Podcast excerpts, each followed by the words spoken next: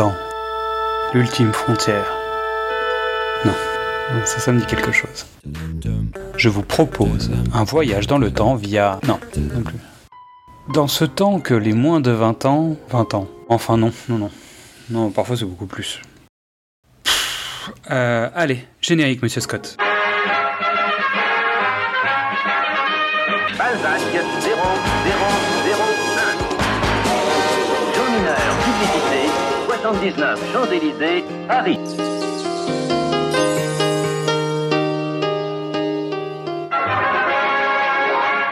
Bonjour à tous. Contrairement aux années précédentes, c'est l'actualité cinéma qui a guidé notre choix pour l'épisode de Noël. Quoique. Plaisir d'offrir, joie de recevoir, Mathieu Effara a depuis le mois d'avril demandé sous son sapin un numéro spécial du Pitch était presque parfait consacré aux trois mousquetaires. Alors, parce que Xad est d'humeur généreuse, durant les prochaines minutes, nous allons exaucer le souhait de notre ami. Vaste sujet que ces quatre mousquetaires, capables du meilleur comme du pire, actuellement sur vos écrans, comment aborder un chef-d'œuvre de la littérature adapté pas moins de quarante fois sur grand écran, mais aussi en téléfilm, séries télévisées, théâtre, comédie musicale et dessins animés, j'en passe et des meilleurs. Mais pas en jeux vidéo. Tiens, Ubisoft si vous cherchez des idées. Alors, pour organiser cette discussion, messieurs, Mathieu, bonsoir. Bonsoir. Xad, bonsoir. Salut. Je vous propose un duel. L'enjeu est simple, déterminer quel est le film le plus recommandable. Ah. Je me ferai l'arbitre de vos passes d'armes afin de masquer un manque de travail criant comparé au vôtre. Car en effet, amis poditeurs et poditrices, j'ai en face de moi deux fines mouches du sujet. D'un côté, un lecteur aguerri, passionné du sujet et un escrimeur amateur qui a repris l'entraînement cette année. De l'autre côté, Xad, complétiste furieux que vous connaissez bien, qui a vu, revu et re-revu tout ce qui touche au sujet, y compris la série animée avec les chiens. Nous allons éluder certaines questions comme quel est le pire film parce que, je le répète, il est dans toutes les salles de France et de Navarre en ce moment. Et de Navarre, et de Navarre surtout. Et de Navarre. Ouais. Je vous propose trois critères. La fidélité au roman, ce qui apporte de l'impartialité, mmh. la satisfaction cinématographique, et là tout sera subjectif puisqu'on peut aimer la version des Charlots ou de Paul W S. Anderson. Si, si, oui. C'est possible. C'est possible. Et enfin, on finit par trouver quel est le film qui fait l'unanimité pour lui. Messieurs, en garde.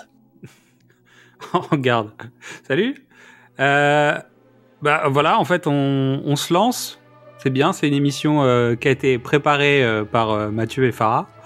Parce que ça fait un petit moment qu'on en discute. Il euh, y a eu, y a eu euh, plusieurs étapes en fait dans ce projet. Euh, et c'est cool. C'est cool parce qu'en fait, pour une fois que c'est pas nous qui bossons, ça c'est bien. Euh, bon, c'est vrai que on a quand même regardé un certain nombre de films pour travailler cette émission. Et notamment, on, a, on est à jour en fait sur la, la version de Martin Bourboulon. C'est ça le, le réalisateur du moment. De la version, la dernière version en date, c'est celle-ci, qui est au cinéma en ce moment, pendant que nous enregistrons et pendant que vous allez l'écouter sous le sapin. Je euh, ne bah... dirai rien sur ce film, c'est une merde. Vous avez de la chance, normalement, on aurait dû enregistrer juste après avoir regardé Milady, mais finalement, ça s'est pas tout à fait passé comme ça. Donc c'est bien parce qu'on est tous un peu redescendus, je crois. Euh, donc Mathieu, bienvenue. Euh, t'es déjà venu hein, dans l'émission parce que t'as déjà fait des chroniques avec nous. Euh, je crois que tu n'es pas le seul membre de ta famille à avoir participé à cette émission. Alors, mais c- ce soir, c'est à toi. Donc, allons-y. Tu as lu les romans. Moi, ça fait longtemps que je les ai pas lus, donc j'ai pas eu le temps de relire les romans parce que j'avais d'autres trucs à faire. Euh, j'aurais aimé, mais j'ai pas eu le temps. Donc on a besoin de toi parce que tu es la référence euh, de la ligne littéraire hein, en fait de, de cet épisode. Alors pour commencer, chacun son tour parce que je me fais ce petit plaisir. Euh, Xad, t'as un pitch des trois mousquetaires ? Bah, c'est l'histoire de D'Artagnan qui veut devenir mousquetaire. Il va monter à Paris, il va avoir des embrouilles parce que bon bah forcément quand tu montes à Paris t'as des emmerdes. Et puis euh, il va tomber amoureux et puis la fille va lui dire écoute je suis un peu en galère, euh, tu ne te dirais pas d'aller à Londres à ma place parce qu'en fait j'ai des places pour un concert mais je peux pas y aller. Et il y va et il ramène des bijoux pour euh, la reine de France et il lui sauve la miche, les miches en se faisant des ennemis au passage évidemment. Ouais c'est à peu près ça effectivement. Ça c'est les ferrets de la reine. Après, ça, c'est euh... les ferrets de la reine. Ça c'est la première partie. La deuxième partie euh... on a des scénaristes qui s'en foutent et qui inventent ce qu'ils veulent. Mais non, ils sont, il s'est fâché avec la physio. La physio lui court après en disant écoute, on va régler cette affaire une bonne fois pour toutes. Et paf, le chien. euh, par curiosité, vous avez regardé chacun combien de versions de films ? Parce qu'il y en a plus de quarante, hein, quarante-trois si je me, ne m'abuse. Moi, j'ai fait seize et demi. Parce qu'il y en a un que j'ai commencé, j'ai pas terminé. Alors, parce moi, que vraiment, ça méritait pas. Moi, j'ai quand même fait... Bon, j'ai fait les principales, celles qui m'intéressaient le plus. Parce que honnêtement, un film qui m'intéresse pas, souvent, j'ai du mal à me, me, me mettre dedans. Mais j'ai fait la version de quarante-huit, qui est considérée comme euh, le, le, le grand début de, du, du cinéma parlant des Trois Mousquetaires. Euh, j'ai fait la version de soixante-treize. J'ai fait la version de... Paul W S. Anderson, j'ai fait le, di- le diptyque de Bourboulon, et puis j'ai fait quelques petits morceaux ici et là d'autres, d'autres films, juste pour voir un peu ce que ça donnait. Alors moi j'ai rajouté un bout du Fred Niblo que j'ai pas réussi à regarder en entier de dix-neuf cent vingt et un avec Douglas Fairbanks. Euh, j'ai fait le duo de films d'Henri Diamant-Berger, donc qui est le premier film parlant en dix-neuf cent trente-deux, parce qu'il y a Les Ferrets de la Reine et euh, Milady.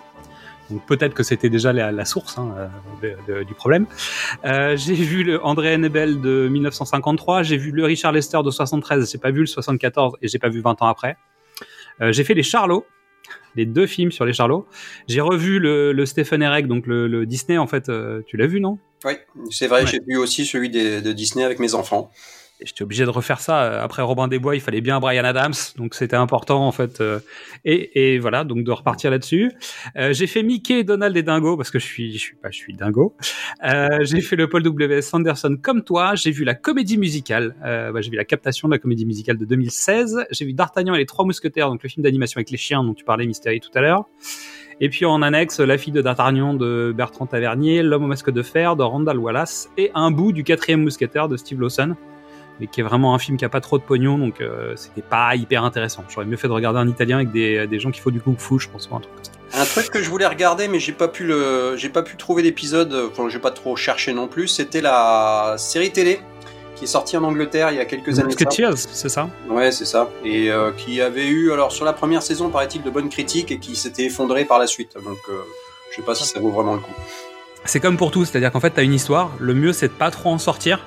Puis dès que t'essayes de faire autre chose, bon bah ça s'effondre en fait. Hein. Bah, c'est un petit peu ça, c'est le problème du... de notre film moderne, je trouve, c'est d'avoir voulu chercher à réinventer la roue euh, au milieu de nulle part. Non mais on n'avait pas besoin, hein, ça va. J'avoue qu'en voyant les différentes versions, j'ai pensé très fort à Alain Chabat, qui en adaptant, euh... tu sais, quand il a fait son adaptation d'Astérix, a dit bah en fait c'est simple. Pour écrire le scénario, j'ai ouvert la bande dessinée et j'ai suivi les cases une par une pour faire Mission Cléopâtre. Il dit, je comprends pas pourquoi tout le monde a l'air de dire que c'est hyper compliqué. Moi, je suis un feignant. Bon, moi, j'ai fait ça. Euh, finalement, je pense que c'est exactement ce que les autres n'ont pas fait dans l'ensemble de, de tout ce qu'on va raconter. C'est de dire, prends le livre. Et en fait, le livre est un feuilleton. À la base, c'est écrit comme des épisodes avec des cliffhangers, et cetera. Donc, on peut peut-être commencer par parler du, du roman d'Alexandre Dumas, euh, qui est à la base, en fait, quelque chose de totalement feuilletonnant, où il oui. y, y a des cliffhangers, il y, y, y a des boîtes, euh, tu sais, il y a vraiment des, des Deus Ex Machina qui sortent à gauche, à droite, et tout le temps, en fait. C'est-à-dire que dès qu'il y a un conflit, euh, trois pages plus loin, en fait, le conflit est résolu en claquant des doigts. Euh, donc, c'est vraiment une écriture, on peut dire, qui n'est pas de très haut niveau. Ça reste dans le temps parce que c'est hyper efficace, mais ça reste un gros feuilleton. Donc avec des épisodes, chaque semaine, tu suis, et je pense que ça a été publié d'ailleurs les premières fois un peu sous ce format-là, dans, dans, dans un journal. Ça a été effectivement publié comme ça. Et euh, moi, là, à la relecture, la grosse surprise que j'ai eue, parce que je l'avais lu quand j'avais, euh, j'avais douze ans, je pense à peu près à cette époque-là, et ça avait été une de mes, une de mes lectures marquantes de, de mon adolescence. C'est pour ça que ça m'est resté aussi longtemps après. Mais par contre, à la relecture, tu vois, en tant qu'adulte, je me suis aperçu à quel point, en fait, c'était inégal en, en termes de rythme sur l'ensemble. Il y a des chapitres qui vont de, du point A au point B au plus vite, mais alors vraiment, on, on perd pas de temps, on va direct à l'essentiel. Tu veux dire six heures à cheval, aller-retour en vingt-quatre heures, c'est ça ? Ouais, c'est ça. Mais c'est ça, et à, à côté de ça, il y a des détours pendables où vraiment, il se passe rien d'un seul coup. Tu te dis, mais qu'est-ce, que, qu'est-ce qu'on fait là, dans cette histoire ? Notamment, un truc qui m'a surpris, c'est le temps que passent les mousquetaires à chercher de l'argent en permanence pour manger, pour s'équiper, pour se loger, pour payer leur, leur valet. Il y a des chapitres entiers qui sont consacrés uniquement à la recherche de Porthos et d'Athos et d'Aramis, de qu'est-ce qu'on va faire, où est-ce qu'on va trouver de l'argent cette semaine pour pouvoir payer quoi que ce soit. Mais vraiment, ils vont écumer les dîners en ville, ils vont taper leurs leurs copains et leurs leurs connaissances pour avoir pour récupérer de l'argent à tous les niveaux parce que ils sont en permanence en manque de thunes. Mais vraiment, c'est ça. Bah, il faut des P O, hein. C'est World of Warcraft euh, quand même. Tu, tu, dois, tu, dois aller, tu dois aller dans la forêt, tuer des animaux, faire des quêtes annexes pour récupérer un peu de pognon. Bah, en fait, ça a créé les R P G, quoi. Tu vois, je veux dire, sans, sans Alexandre Dumas, il euh, n'y a pas de R P G et tout ça. Les, les M M O R P G n'existent pas. Et puis, merci pareil, Alexandre Dumas. Tu te, tu te souviens de, de moments un petit peu excitants au début, mais en fait, euh, non. Euh, par exemple, le début de... Le début typiquement de D'Artagnan, c'est il sort de son village de Gascogne avec son cheval, armé, voilà, armé par armé par son père sur sa jument jaune.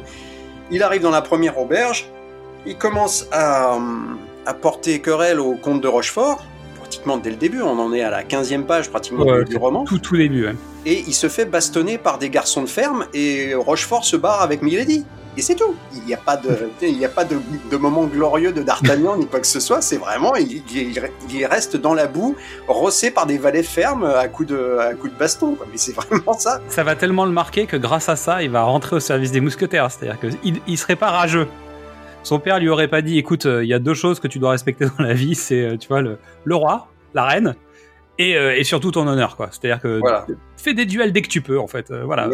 Et ouais, cette instruction-là, effectivement, elle est donnée dès le début. Euh, ne souffre aucune querelle et euh, dès que qu'on cherche un te, quelqu'un te cherche noise, n'hésite pas vraiment à aller croiser le fer. Ok, bon, c'est sûr que tu veux que ton fils reste en vie vraiment très longtemps, parce que euh, à l'époque, euh, le duel, ça se finissait plus souvent euh, qu'à d'autres moments dans la tombe.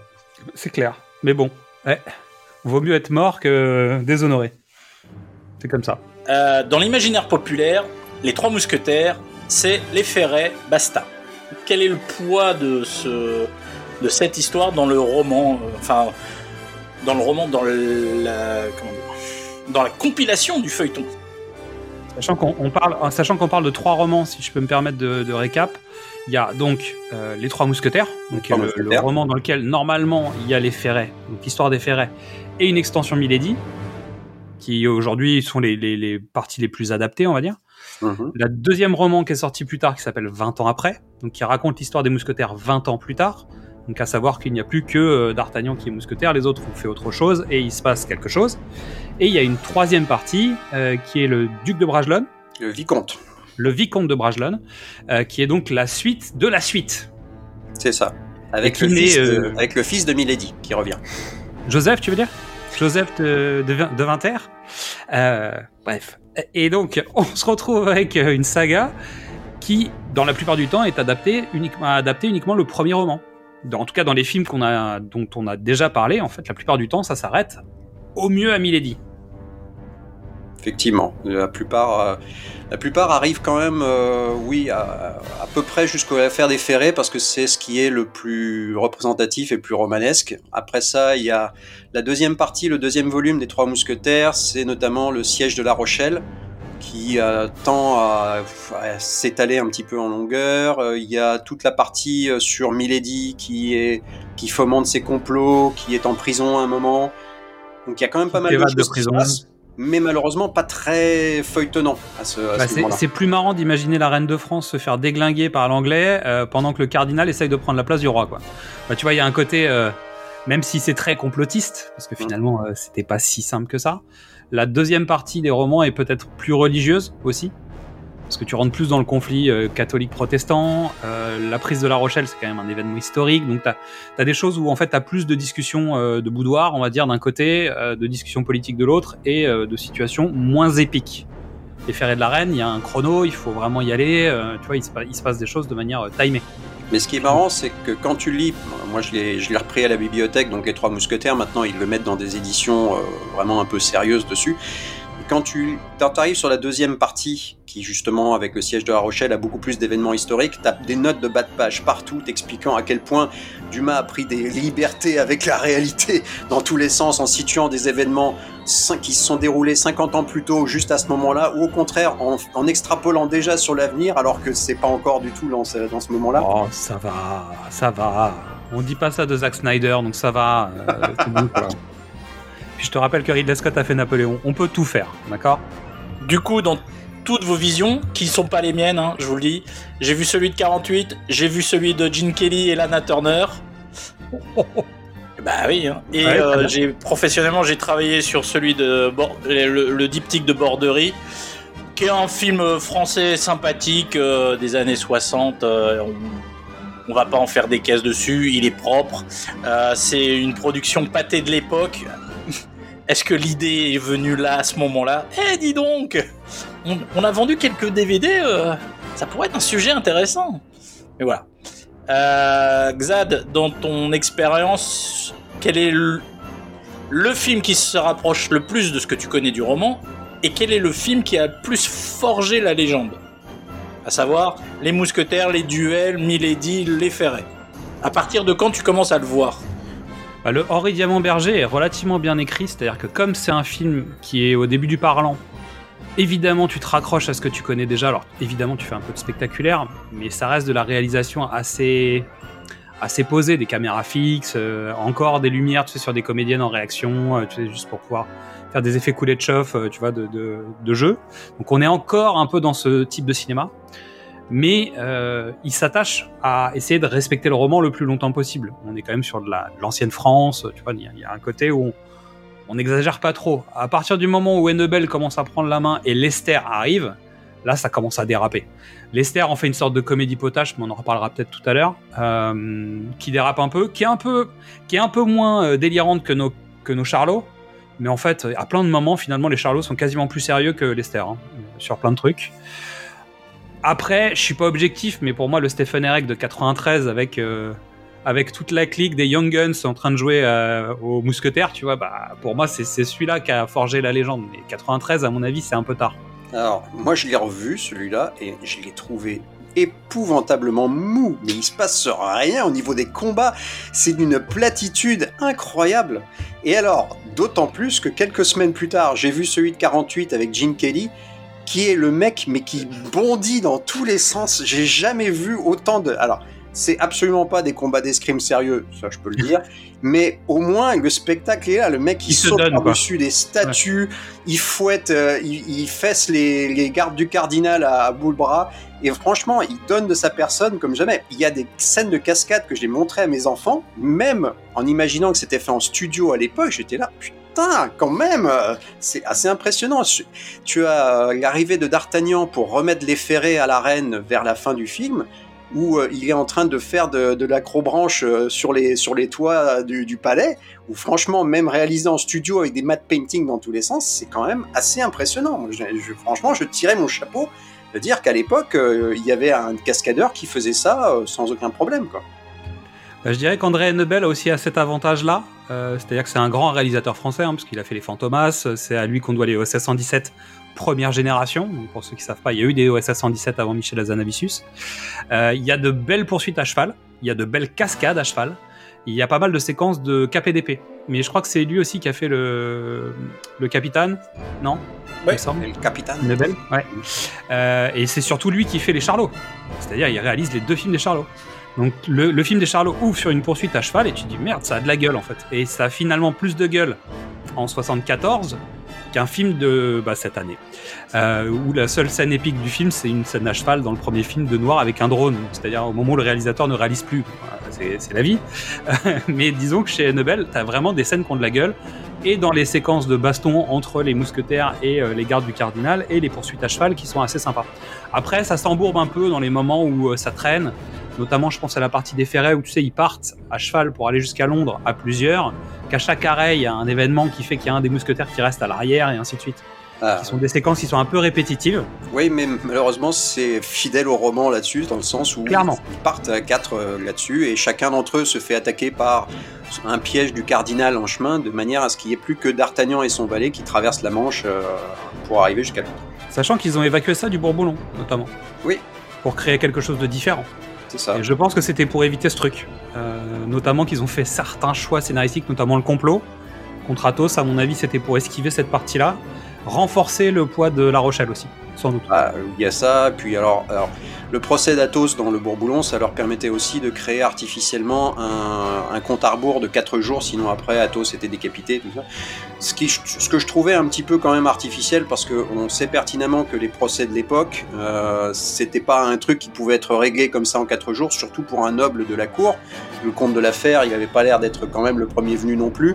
Donc euh, normalement, ça aurait traîné lamentablement pendant des mois avant que quelqu'un se décide finalement à lui couper la tête. Là, les mecs disent « Hop, en quatre jours, on vous coupe la tête » et bam, d'un seul coup, tout le monde doit se, se mettre en branle. Il faut aller déterrer les cadavres dans la forêt, il faut investiguer dans, dans tous les sens, aller, déta- aller interroger des familles. Tu te dis « Qu'est-ce qui se passe, les gars? Attendez, c'est C S I, euh, C S I Paris euh, ou c'est quoi ce... ?» C S I Mousquetaire. C S I Mousquetaire. Non mais c'est... Oui, il y a un peu de ça.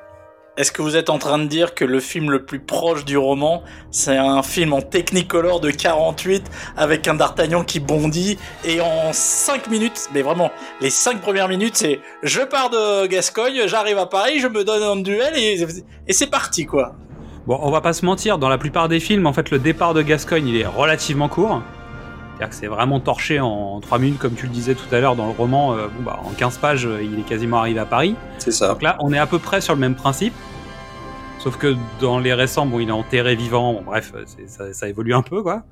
Mais dans l'ensemble, ça va assez vite. Euh, en général, ce qui est rigolo, c'est le rendez-vous chez de Tréville, en fait, qui est, euh, qui est souvent assez, assez folklorique. Je trouve que Bourboulon, pour le coup, les échanges entre les deux personnages commencent dans un couloir parce qu'il est dans l'action.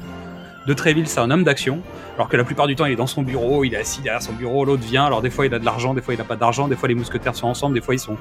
ils ont été dissous, tu sais, ils n'existent plus, en fait, tu sais pas pourquoi, ou euh, il y a un édit qui dit « il n'y a plus de mousquetaires », il y a toujours des, des petites variantes, en tout cas, sur cette partie-là. Et après, la, généra... la, la gestion des duels avec les trois mousquetaires, parfois, se fait dans un... juste dans un escalier, chez Lester, c'est ça. C'est-à-dire qu'il sort du bureau de, de Tréville, d'Artagnan, il descend l'escalier principal et en descendant l'escalier, il a trois, trois duels qui lui tombent dessus. Ouais, à peu près. C'est, c'est peut-être un peu beaucoup. C'est le cas dans celui de quarante-huit aussi, on est d'accord. Hein. Oui. Mais dans l'ensemble, ça va assez vite hein, quand même. Sauf, sauf dans le cas du Paul W S. Anderson où carrément, euh, ça commence par euh, braquage à l'italienne. Pourquoi, on ne sait pas. Parce que à ce moment-là, il fallait il fallait dire tout de suite attention, mon film des mousquetaires ne sera pas le film des mousquetaires classique, d'accord ? C'est pas le c'est pas le même que les autres. C'est-à-dire qu'il y avait les films des mousquetaires et il y a mon film. Vous avez la Delta Force qui attaque à Venise des, une salle secrète construite par Léonard de Vinci avec euh, Mila Jovovich qui fait du euh, du, du, bungee du bungee jumping au milieu de nulle part. Je suis là, ok. En trois D, donc... en trois D avec les lunettes. Non, mais moi, par contre, ce que, ce que j'aime bien voir comme facteur de différence, souvent, c'est euh, un personnage un petit peu secondaire, mais qui a son importance, c'est le comte de Rochefort. Oui. Que normalement, on rencontre, que D'Artagnan rencontre tout de suite à l'auberge, c'est sa première rencontre, et qui, selon les moments, est traité plus ou moins différemment. Au début, le, la version de quarante-huit le traite à peu près comme dans le roman, c'est-à-dire un noble qui passe par là et qui se moque du cheval de D'Artagnan parce que ça l'amuse, mais qui n'est pas... C'est pas une moquerie euh, méchante et méprisante, c'est juste qu'il trouve que le cheval est très amusant, c'est une jument jaune, je crois que le roman le décrit comme ça, et qui, de le roman, de lui dit lui-même, c'était un cheval qui était assez remarquable, donc ça veut dire que c'était pas un cheval ordinaire, et le type se moque un petit peu gentiment. D'Artagnan étant un caractère de merde, il le défie en duel et se fait rosser par les chevaliers, de, par les valets de ferme. Je souhaite intervenir. D'Artagnan n'a pas un caractère de merde, il a dix-sept ans, c'est pas pareil. Et il est gascon. Et il est gascon, oui, c'est ça. Et après, au fur et à mesure, on se décide à se dire « Ah, mais attends, euh, franchement, ce personnage de Rochefort, il faut qu'il soit caractérisé un petit peu mieux et tout. » Et on commence à, à, le, à le mettre en avant. Dans le, la version de quarante-huit, c'est un type qui est habillé de manière assez lambda, avec juste, pour, comme signe distinctif, une cicatrice. Ensuite, la version de soixante-treize que j'ai vue après, donc moi j'en saute quelques-uns là-dessus, on arrive sur quand même Christopher Lee qui le joue, dans un costume, je crois, de, de cuir rouge ou oui. En tout cas rougeâtre, et avec, ça y est, l'apparition du bandeau sur l'œil. C'est, moi, personnellement, j'ai jamais vu de bandeau sur l'œil avant la version de Christopher Lee des, des années soixante-dix. Ça, non, mais le... en plus, la balafre se déplace. Je sais pas si t'as noté. Ouais. C'est un peu comme dans Sacré Robin des Bois avec la mouche, tu sais, du, du shérif de Nottingham, où en fait, tu sais, il dit quoi ? j'ai, j'ai une mouche ? Euh, non, mais c'est un peu ça. C'est-à-dire que des fois, c'est une petite balafre. Limite, tu sens que les mecs, ils ont mis un coup de crayon juste avant que le mec rentre sur scène. Des fois, c'est vraiment une balafre. Des fois, c'est juste le, le, le cache-œil. Non, c'est un peu particulier, quand même. Et pour moi, là, honnêtement, la version de Rochefort que je préfère, parce que là, vraiment, ils y sont allés à fond, c'est la version de, de Paul W S. Anderson, justement. Mads Mikkelsen, habillé en cuir rouge, limite clouté, avec le bandeau, qui, avec en plus des petites dorures dessus pour être sûr qu'on le remarque bien, qui est méchant, vindicatif, qui est vraiment qui fait la gueule pendant tout le truc et qui n'a qu'une seule hâte, c'est d'essayer de trucider tout le monde dès qu'il a une, une minute. franchement, cette version-là, tu peux pas faire plus antagoniste que ça dans, dans l'histoire. Bah, c'était c'était la, la, la version augmentée du chiffre de, de, de, de James Bond. Euh, je sais pas, je sais pas. Moi, j'aimais bien le, le, l'ancien Robin des Bois qui revient, tu sais, chez Stephen Herek aussi, bah, qui a été tué par son cousin dans Robin des Bois, qui d'un seul coup se retrouve euh, ah. le méchant et qui joue Rochefort. Euh, c'est Michael Wincott, c'est ça, dans, oui. dans le Stephen Herek, qui est donc euh, qui était déjà dans Robin des Bois, Prince des voleurs, et qui revient donc jouer à nouveau le méchant. En fait, c'est les deux rôles qu'il a eu, et puis après le mec a disparu, quoi. C'est ça. Après, ah, euh... non, The Crow, The Crow. C'est vrai. Ils sont morts. T'as raison, t'as raison, t'as raison. On en reparlera, The Crow, ce sera peut-être en Noël l'année prochaine, Mystérieux. Mais oui, la version des, des mousquetaires de Disney, euh, j'avais trouvé qu'ils avaient voulu vraiment beaucoup surfer sur la vague euh, de Robin des Bois. C'est, c'est écrit que pour ça, en fait. Hein. C'est ça. Mais euh, en même temps, ils n'avaient pas tout relu, je pense, ou tout, tout vu de, du Robin des Bois précédent, parce que très clairement, il leur manquait des éléments. Hein, où, où, et, au moins, Robin des Bois, tu avais euh, des cascades, tu avais des moments un peu, un peu marquants, tu avais... Euh, tu vois, de l'action et du, du, du grandiose et du romanesque. J'ai trouvé... Là, t'as un attentat contre le roi, encore une fois. Avec un tueur, euh, et puis le D'Artagnan finit accroché à un drapeau. Et puis il y a Porthos le pirate. Je veux dire, Porthos le pirate, ça sauve tout, normalement. Le fait de faire Richelieu, au fait de cette espèce de, de personnage libidineux, limite plus obsédé par le fait de coucher avec la reine que de prendre réellement le pouvoir, on a l'impression que si la reine le laissait entrer dans son lit, c'est bon, on, on arrête. Bah, je crois que on se calme. Ouais, dans, cette, dans cette étape-là, en fait, il n'y a que ça qui l'intéresse quasiment. Alors il veut devenir le roi euh, s'il a l'occasion, mais en fait, il veut surtout Anne d'Autriche. Ouais. Principalement. Et Milady. Parce que bon, bah, en même temps, bon, Rebecca de Mornay, c'est bien aussi. Euh, oui, on, voilà. On peut comprendre. Parlons précisément. Quel est le film qui décrit le mieux les quatre mousquetaires ? Dans le Bourboulon, c'est pas les héros du film. Il y en a quand même plusieurs où c'est pas les héros du film. Alors que pourtant... C'est vrai que c'est compliqué parce qu'ils euh, ont jamais... Ils sont jamais allés jusqu'au, jusqu'au bout. Ils ont toujours privilégié un personnage plutôt qu'un autre à chaque fois dessus. Euh... Dans l'ensemble, c'est vrai que D'Artagnan est mis en avant plus tôt dans tous les, dans tous les, dans tous les films parce que c'est un peu le, le protagoniste principal de l'histoire. Euh, et après, ils font des choix. Ouais, mais disons ça. Que dans les anciens, j'ai l'impression quand même que les trois mousquetaires, alors, ont des caractéristiques un peu différentes, évidemment, parce que c'est celle du roman. Mais à nouveau, comme tu disais tout à l'heure, c'est des gens avec une moustache, euh, des cheveux longs, un chapeau. Je veux dire, ils sont en noir et blanc ou presque couleur. Pour déterminer l'un par rapport à l'autre, à part que Porthos est gros et qu'il y en a un qui porte une croix autour du cou, dans l'ensemble, euh, voilà, ça, ça, c'est, c'est quasiment interchangeable. Alors... Parce que quand je faisais mes notes, j'avais du mal à me dire, attends, c'est Aramis, c'est, c'est Athos, c'est lequel celui-là ? Sur, le, sur la version de quarante-huit, euh, effectivement, Porthos et Aramis sont pas extraordinairement bien caractérisés. Par contre, la version de soixante-treize va un petit peu plus loin dedans, ouais. euh, met les choses un peu plus en avant. J'en parlais avec Mystery tout à l'heure et on, j'avais développé une petite analogie euh, dessus. Euh, je faisais une analogie par rapport au Seigneur des Anneaux. Pas comment, hein. Euh, j'assimilais en fait quelques similitudes, non ? Ah, mais il y avait il y avait en fait un duo qui il y avait deux duos dedans qui me qui me revenaient euh, quand tu avais euh, D'Artagnan et Athos qui sont Athos c'est en général celui qui est le plus décrit des trois parce que c'est le côté un peu sombre, c'est le personnage avec un secret, avec un passé qui euh, se réfugie dans la bouteille, tout ça. Et en fait, il me faisait beaucoup penser à la dynamique qu'il y avait entre Frodon et Aragorn dans le dans le Seigneur des Anneaux, dans le sens où les il y a un jeune qui est pris, euh, qui est pris sous l'aile du, du plus âgé, mais qui va lui montrer un peu les, les choses et l'initier à la vie. Les deux et, autres, c'est Mireille et Pipin ou c'est euh, non, ou c'est, c'est plutôt euh... c'est plutôt Gimli et Legolas dans le dans le sens ah, euh, à un côté euh, très terrien dans dans dans Porthos justement qui aime bien les plaisirs de la chair, qui aime bien les femmes, qui aime bien les, les habits un peu rutilants. Et l'autre beaucoup plus spirituel, partagé. L'autre qui est elfe euh, finalement. Voilà. C'est, c'est juste un... un elfe. Mais pour le coup, eux, ils doivent amener les ferrets euh, à Buckingham. C'est tout. Et ils doivent laisser les ferrets à Buckingham. Et après, euh, voilà, ils ont gagné, euh, ils ont déposé les ferrets. Salut, on, on se casse. Alors que dans notre version à nous qui nous intéresse, il faut qu'ils les ramènent les ferrets.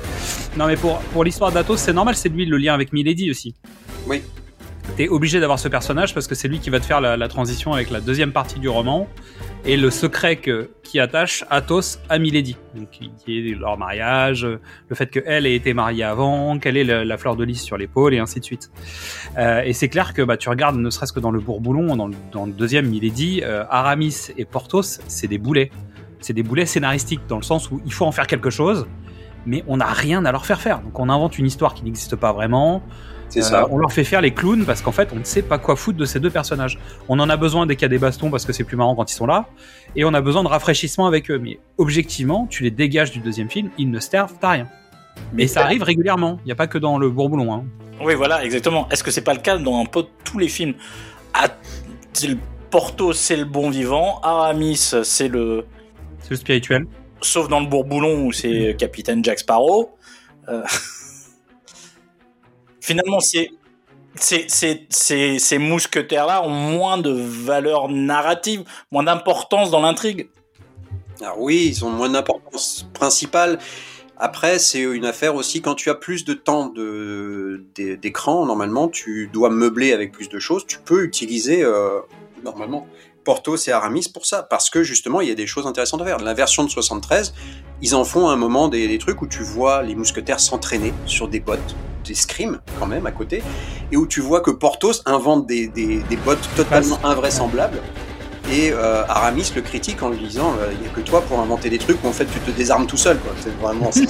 Sauf qu'à la fin du film, Porthos sauve Aramis en utilisant une de ses bottes secrètes, justement. Il y a, il y a tout un lien. Du, tu peux utiliser des, des éléments comme ça qui paraissent comiques au début, mais qui, ont quand même, qui vont permettre de, d'occuper cinq minutes de temps de, d'écran au bout du compte. Tu veux dire que tu peux écrire tes personnages ? Exactement. c'est, c'est Perceval et Caradoc. c'est, ça peut être un peu ça. Mais tu regardes, euh, la construction dans, de Aramis dans L'Homme au masque de fer est intéressante. Parce que euh, le roi de France demande à Aramis de trouver le chef des protestants, ou des jésuites, le chef des jésuites, pardon, et de le tuer. Sauf que le chef des jésuites, bah, c'est lui-même. Donc c'est compliqué en fait de se tuer soi-même, bah, volontairement, quoi. Mmh. Et il y a un truc qui est intéressant parce que justement il y a cette construction du comme c'est l'homme d'église, il y a un rapport avec l'église créé à l'intérieur du film. Donc il va participer au complot pour enlever le roi de France et le remplacer par l'homme au masque de fer, juste parce qu'il y a cette problématique-là. D'Artagnan a une autre histoire, Athos a un, une autre histoire avec son fils et ainsi de suite. Mais disons qu'Aramis, ils ont réussi à créer quelque chose. Donc tu peux créer... Euh, De, de la vie autour de ce personnage, parce qu'il a un lien notamment avec La Rochelle. Alors ce qui est marrant, c'est que là, tu vois, ils utilisent Athos pour euh, créer le lien avec La Rochelle. Donc Athos a déjà un lien avec l'histoire, mais en même temps, on ramène son frère, donc ce qui raccroche à La Rochelle et les protestants, alors qu'ils auraient pu jouer avec, avec Aramis pour faire ça, en fait, typiquement. Dans le roman, c'est assez marrant pour ça, mais quand tu lis les trois, les trois volumes complets, c'est-à-dire que tu vas jusqu'au au vicomte de, de Bragelonne, le Aramis, en fait, est le dernier survivant des, des quatre mousquetaires. Tous les autres euh, soit disparaissent, soit meurent en, en chemin dans, dans l'histoire. Et Aramis, qui est quelque part le, le seul qui, au début, avait une carrière à peu près toute trouvée, qui répète à longueur de page, qui va entrer dans les ordres, qui va se mettre au couvent, qui va devenir prêtre ou jésuite ou peu importe. En fait, c'est le seul qui continue à avancer au service du roi jusqu'au bout, et c'est le seul qui... Euh, de la pensée des, des gens qui euh, analysent un petit peu Dumas, Euh, c'est le seul qui arrive à louvoyer avec le sens de l'histoire, c'est-à-dire qui justement euh, trouve, euh, va dans un sens euh, protestant dans un, dans, un, dans, un, dans un roman, puis ensuite euh, repart dans le, le courant rigoriste dans le suivant, et cetera. Donc c'est pas quelqu'un qui est rigide, c'est quelqu'un qui épouse les, les tourments de l'histoire et qui comme ça survit jusqu'au bout, alors que les autres, et notamment D'Artagnan, avec sa morale qui est de gascon très rigide, d'honneur et de, de principe, lui, à un moment ou à un autre, fatalement, va arriver à, va arriver au, à un but qu'il ne pourra pas franchir. Il va plus, il va plus réussir à passer les époques. Et ce qui est un peu ce qui arrive au, à la fille, dans la fille de D'Artagnan, D'Artagnan et Asbin. Euh, il a été un grand homme, mais il ne l'est plus. Dans L'Homme au masque de fer, bon, c'est plus, c'est plus corrompu, parce qu'en fait, il a quand même des rapports avec Anne d'Autriche. Donc, euh, bon, euh, c'est, c'est plus compliqué. Ah bon, chaque, chaque chose euh, par égal. Hein. Chez W S. Anderson, bon, ça dépend. C'est, euh... Puis il y a un Buckingham très lumineux en fait euh, chez Anderson. Christophe. Et pareil, Waltz, Buckingham, euh, Buckingham aussi a, a un rôle qui est un peu différent en fonction. Oui. Et puis il s'arrange pour voir quel est le lien avec Milady. Alors quand ils ont besoin de Milady, souvent en fait, euh, ils n'ont pas de rapport de famille. Mais euh, typiquement, régulièrement, en fait, Milady a été mariée avec quelqu'un qui est donc le meilleur ami de Buckingham. Donc euh, quand ça sert, bon, ils l'utilisent aussi. Mais, euh, ça dépend des films, ça dépend des projets. Euh, des fois c'est oui, des fois c'est non. Mais effectivement, Buckingham, c'est un, c'est un personnage qui est, qui est traité différemment parce que c'est, je pense, c'est, c'est vu au travers du prisme puritain américain aussi de temps en temps. C'est ça qui, qui change aussi la donne, c'est-à-dire que c'est l'amant de la reine. Et donc, euh, par défaut, un amant a tout le temps une portée, une connotation négative dans, dans l'histoire. Alors que dans le roman, non, c'est, c'est quelqu'un qui a connu la reine auparavant, avec qui il y a une histoire d'amour, mais il y a une histoire d'État qui se, qui se met par-dessus, qui est plus importante qu'eux, et ils le comprennent quelque part. Même si lui est dévoré d'amour et qu'il dit de temps en temps, euh, déclare à la reine, écoutez, euh, moi je suis anglais, je fais la guerre comme mon roi me l'ordonne. Maintenant, si vous me dites que, si vous m'ordonnez maintenant tout de suite de laisser les, les, les, les gens de La Rochelle mourir de faim, je les laisserai mourir de faim si vous me le demandez. Il n'y a pas de souci, parce que votre demande, ma reine, est plus importante que celle de mon roi. C'est, c'est des choses comme ça qui sont assez belles dans le roman, qui parfois dans les films sont totalement passées. Euh, La plupart du temps, sont à la trappe en fait. C'est ça. C'est-à-dire que c'est un, c'est et surtout quand tu sais que quand il va faire son bal, Milady va venir et va lui piquer ses ferrets parce qu'elle va le draguer. Tu dis bah ok, tu fais des déclarations enflammées, puis en fait tu dragues la première qui passe juste après. Donc c'est pas très clair. Euh, parfois c'est juste un forceur. Que tu sens bien que dans les vieux films, la reine elle veut pas. Tu sais, elle le repousse en disant non, laissez-moi. Et puis il dit non, mais donnez-moi quelque chose en échange. Tu vois, il y a un truc euh, moins clair que on est amoureux, et cetera. Et ce qui est rigolo, bah comme comme dans tout film, là l'avantage c'est qu'on a un film qui passe des époques. Et ce qui est intéressant en ayant un film qui sort à peu près tous les dix ans. C'est que tu vas voir l'époque dans laquelle tu te trouves en fonction du film et des rôles que tu vas avoir. On voit notamment dans les Martin Bourboulon que finalement les femmes sont quand même des femmes relativement fortes. Bien écrites, mal écrites, peu importe. Mais la Reine de France, elle a un rôle qui est important, c'est pas la boniche, chose qu'elle était dans les années trente ou les années cinquante. Mmh. Aujourd'hui, elle a un vrai rôle. Quand elle parle, elle dit quelque chose, elle a du poids, même si elle fait des bêtises. Avant, elle subissait. Non, c'est un personnage qui est beaucoup plus actif qu'avant. Et je trouve qu'il y a, il y a un rapport qui a un peu évolué. Euh, Milady a toujours eu euh, ce, ce, ce personnage un peu euh, et Constance, ça dépend des, des films aussi. Alors, je voulais, en, je voulais en venir un petit peu là-dessus justement, en, toujours en parlant de ce côté un peu puritain des, des adaptations, c'est que euh, quand j'ai vu la version de quarante-huit, j'étais assez curieux de voir comment ils allaient traiter. Pour moi, il y a deux passages dans le roman qui sont un petit peu, je vais pas dire olé olé, mais qui peuvent prêter un petit peu à confusion pour des, des gens qui sont serrés du cul.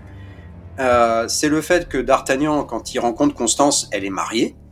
Hein, c'est pas, c'est pas la, la fille ou la filleule de son logeur ou quoi que ce soit, ou la nièce. Ou...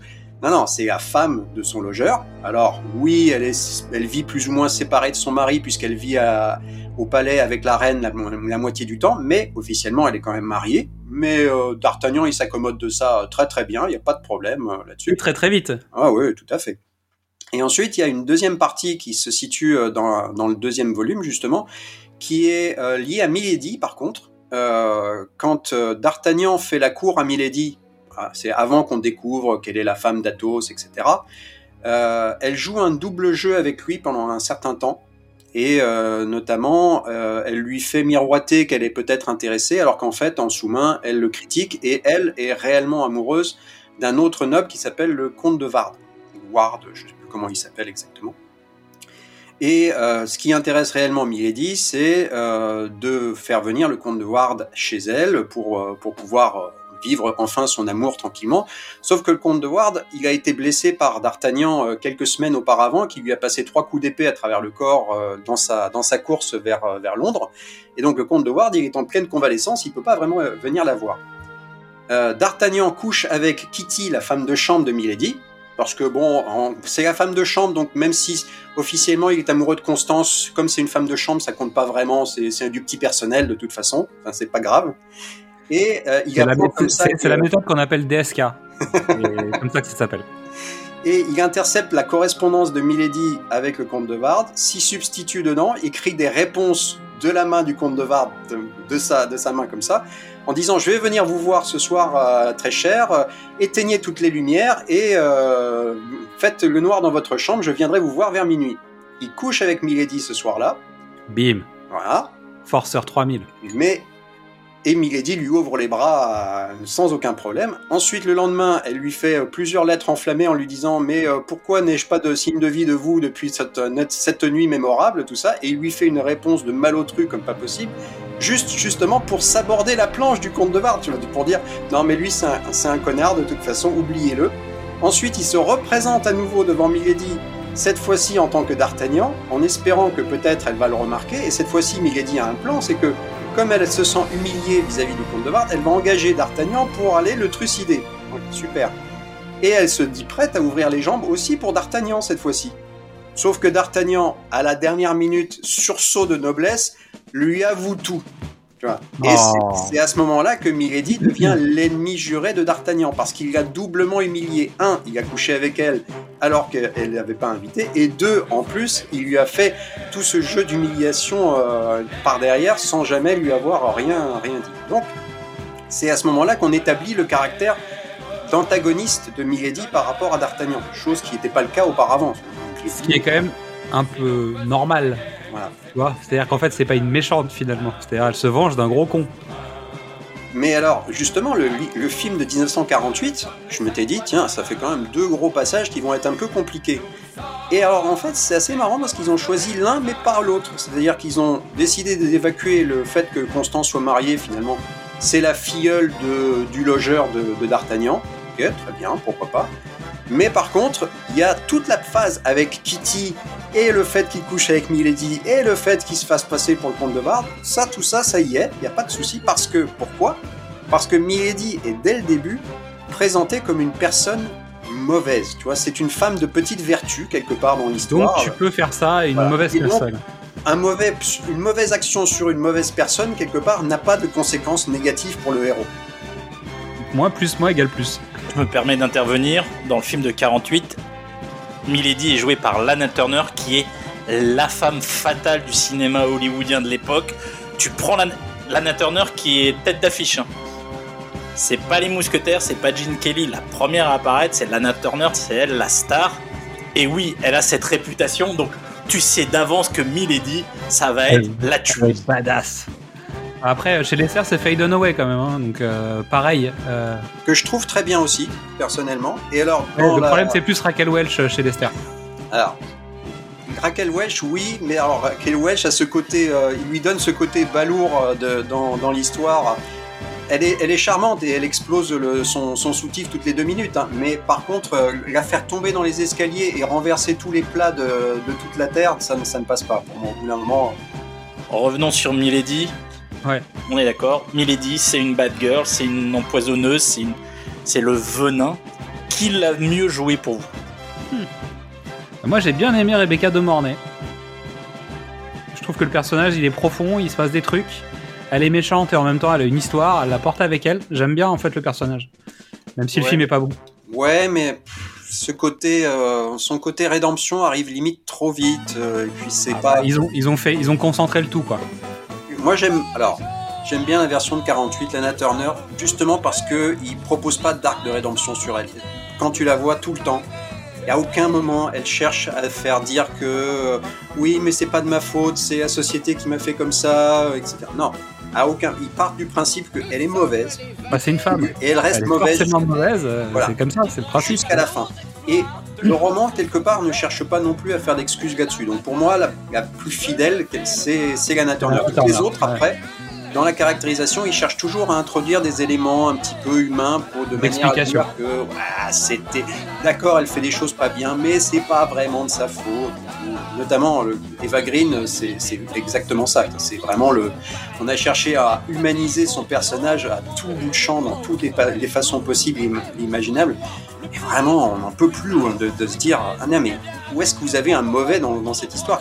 Donnez-moi un antagoniste vraiment qui vaut le coup. » bah, En fait, le truc, c'est qu'elle elle ment tellement dans, dans la version de Bourboulon qu'en fait, au final, tu ne sais plus ce qu'est la réalité de ce qu'elle est vraiment. Parce qu'elle passe son temps à enlever des masques, remettre des masques, et elle en porte même beaucoup à l'intérieur, la perruque, le machin, le truc.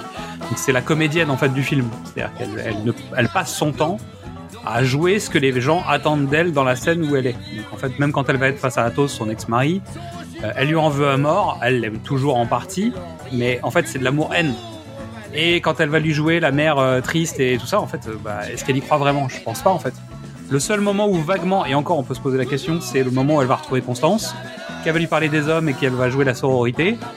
Et même là, indirectement, tu, tu tu sens qu'elle lui joue la comédie quand même un petit peu pour, euh, pour lui dire écoute, on est, on est deux sœurs, aide-moi quoi. Alors moi je l'ai pas senti comme ça, tu vois. Je l'ai senti euh, beaucoup plus euh, entre le fait qu'ils l'ont présentée dès le début comme étant une femme qui avait dû euh, lutter contre un noble qui la violait, que c'est comme ça qu'elle a tué pour la première fois. Déjà il lui donne un côté un peu sympathique, euh, tu vois, de, d'une femme en, en prise avec le monde des hommes. Et euh, cette scène à la fin avec Constance justement où elles discutent toutes les deux et elle lui demande un couteau.